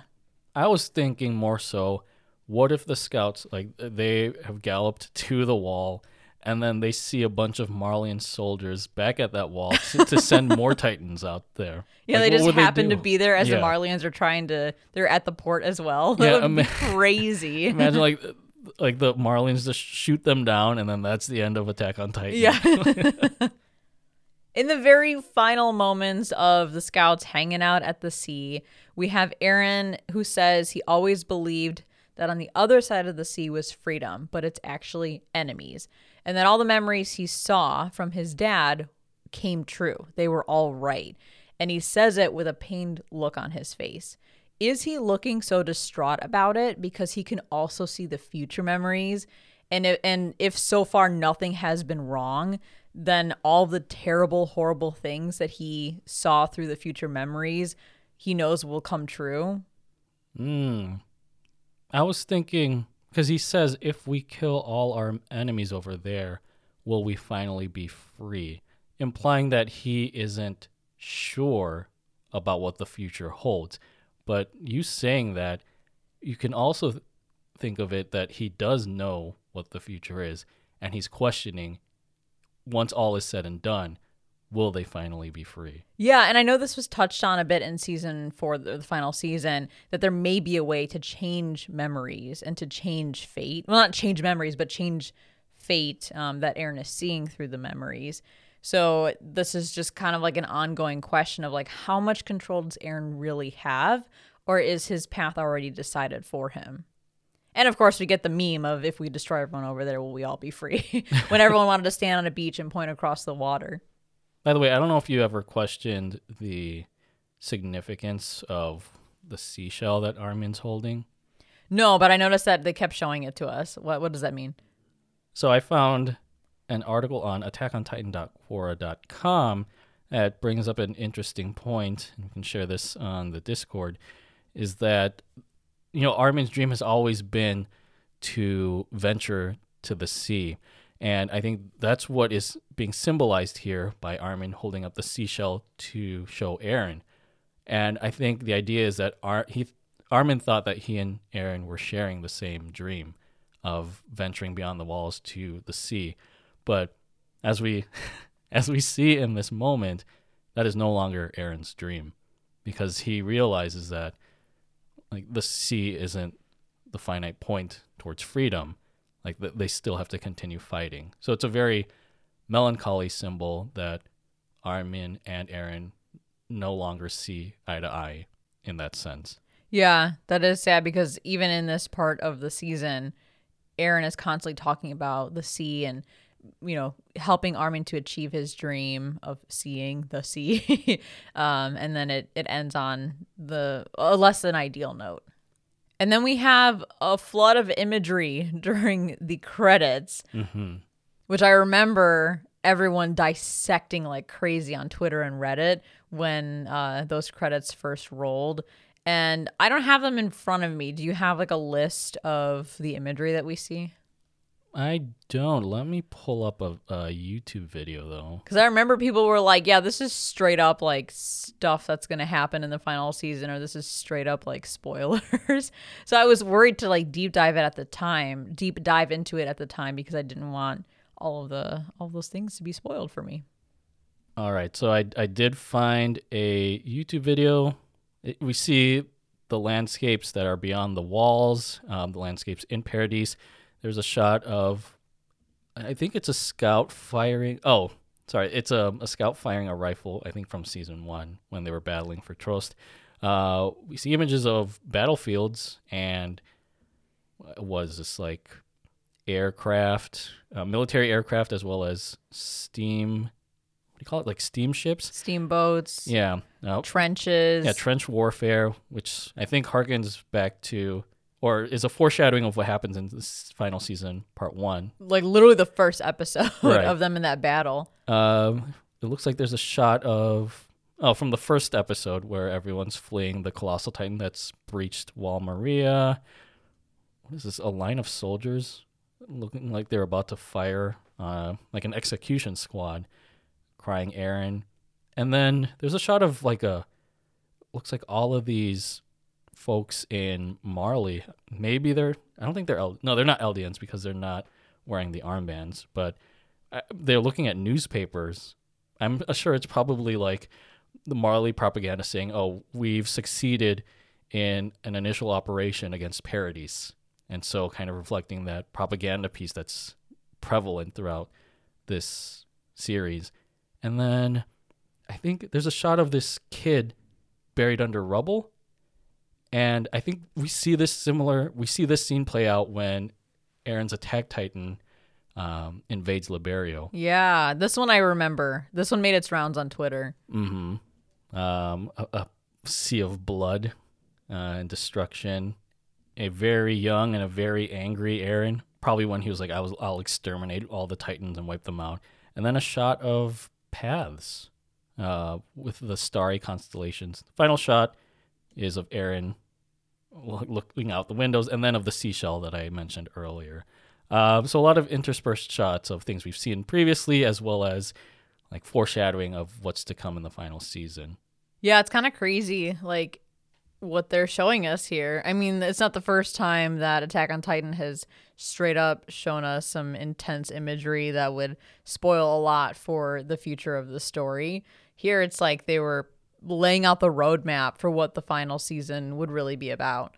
And maybe it was intentional on Wit Studio's part, since this is the final season that they've worked on for Attack on Titan. But did they know back then that they weren't going to take on the final season? I, they might have. I don't know. I, I don't know like the inner workings of how that's all determined. I feel like the way that this ending played out, it was almost like it was a highlight reel of everything that they had done previously, mixed in with again what we should expect to see. Um, so yeah, that's my assumption. Like this was their their swan song, and so they wanted to end it gracefully in a way. And that brings us to our final thoughts for Attack on Titan season three, part two. So, how many? Oh, that's a beast balls out of ten would you give this season? Well, I know we have the question like, does this part of the story, does season three, part two, hold up after all these years since it is technically a rewatch? And like, what did what did we give it the first time? What rating did we give it the first time we watched it? And would we still give it the same rating? Uh, to answer the first question, yes, I absolutely think that season three, part two, held up after all these years, and if anything, had even more meaning to me than before because I now understand, I fully understand and fully appreciate everything that we learned once the basement was accessed. Um, so when I first watched this part of the show, I gave it a 10 out of 10. Absolutely phenomenal. Loved it. It is still and continues to be, well, that's the same thing. It is still my favorite part of Attack on Titan so far. Knowing that the show is still ongoing, um, there may be something that you know causes me to to pick something else as my favorite part but this has maintained its uh, place as my favorite part for quite some time um, and i would still give it a 10 out of 10 rewatching it i'm like absolutely if i could give it an 11 out of 10 i would it is just the closest thing to perfection that we've gotten so far in the show. I know I've given parts of the final season. In fact, I think I've given everything in the final season a 10 out of 10. But if I were to compare season three, part two to the 10 out of 10s I gave in the final season, season three, part two would reign supreme. What about you? Yeah, I think I previously gave uh, season three, part two, a 10 out of 10 on MAL. And my score is pretty much going to say the same. It is a, a 10 out of 10, even after this rewatch, especially because season three, with this cour, it went from what could have been the suckiest season to the most impactful season of AOT to date even when considering the final season. Um, I think it was so significant in that it really flipped the script and what we thought we knew about the world of Attack on Titan. And it did so in a masterful way that felt fresh, it felt appropriate, and overall it felt captivating. Uh, so, like the Historia arc aside, the second cour was, I consider like a definite masterclass in how to blend action and tension with intrigue and exposition that never felt stagnant or, or drawn out, especially because this cour was the culmination of everything that viewers had been waiting for, I want to say, in the six or so years prior to the release of season three, what they had been waiting to see. And again, I just like to reiterate that the Levi versus Beast Titan scene will forever live rent free in my head and still remains the most epic piece of art I have seen in an anime.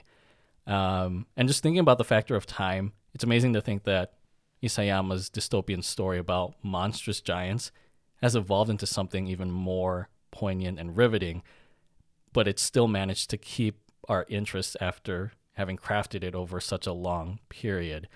And I think just all in all, the turning points of season three were just fantastic setup to thrust us into the madness of the final season and of course, props to its studio for bowing out both gracefully and bombastically by helming this cour one final time. And just regardless of how this anime series concludes its story, I think no one can argue the fact that season three, part two, is definitely a titan of a watershed moment to be reckoned with. One of the craziest things to note is that there's only 10 episodes.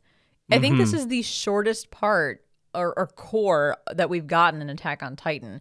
And that proves that you don't need a lot of time to tell a great story. You can do a lot with very little time because subtracting two episodes from from the count that is a lot of time to add a significant amount to storytelling and to I guess kind of like elongate the pacing or do things with the pacing so that um, the story can have more depth to it. But here it had plenty of depth. It had plenty of really good pacing and it delivered everything that it needed to without feeling rushed or like things were skipped. I know we didn't deep dive into everything that we learned once the basement was opened up but we got enough to lay that foundation of what the AOT lore really was, and that allowed the final season to shine because it gave us all of the intricate details that we had been waiting for. So, yeah, props to Wit Studio for doing such amazing work with just 10 episodes. I think it's a, a fine example of quality over quantity. The irony, though, is that I feel like this podcast episode is the longest AOT retrospective that we've done. Probably. Again, with that information dump we got in the latter half, it's it's a lot to go through, but it's been a really good discussion. Mm-hmm. And it's kind of bittersweet that we've completed our retrospective, that we've looked back on everything AOT seasons one through three. But hey, now we can look forward to March 3rd slash 4th of 2023 when Attack on Titan will be back. yeah, I would say like this was a very worthwhile scavenger hunt to pick up all the pieces we might have missed along the way with the first three seasons of Attack on Titan. And yeah, I'm just more excited to see, or this gets me more excited to see the conclusion of what is definitely going to be an anime epic. And hopefully, you guys enjoyed this. Hopefully, you had just as much fun as we did going back and picking up all of these hints that have been left along the way and reliving Attack on Titan up until the final season. And of course, look forward to the return of our Attack on Titan special event, which will be back, I think March 8th will be the first episode. That's the Wednesday after the season premieres. So join us once again for this wild ride of Attack on Titan. And now we know there's even more to come down the road. And as always, subscribe to Strictly Anime on your favorite podcast service. Join our Discord to chat with us. Follow us on Instagram at The Strictly Series, on Twitter at Strictly Series, and check out our website, thestrictlyseries.com. If you'd like to support the show, then head over to patreon.com slash the Strictly Series and tune into Strictly JoJo, our other podcast dedicated to JoJo's Bizarre Adventure. All links are in the description. Thank you so much for listening, and as always, stay safe, stay healthy, stay weeb. Sasageyo. Shinzo wo sasageyo.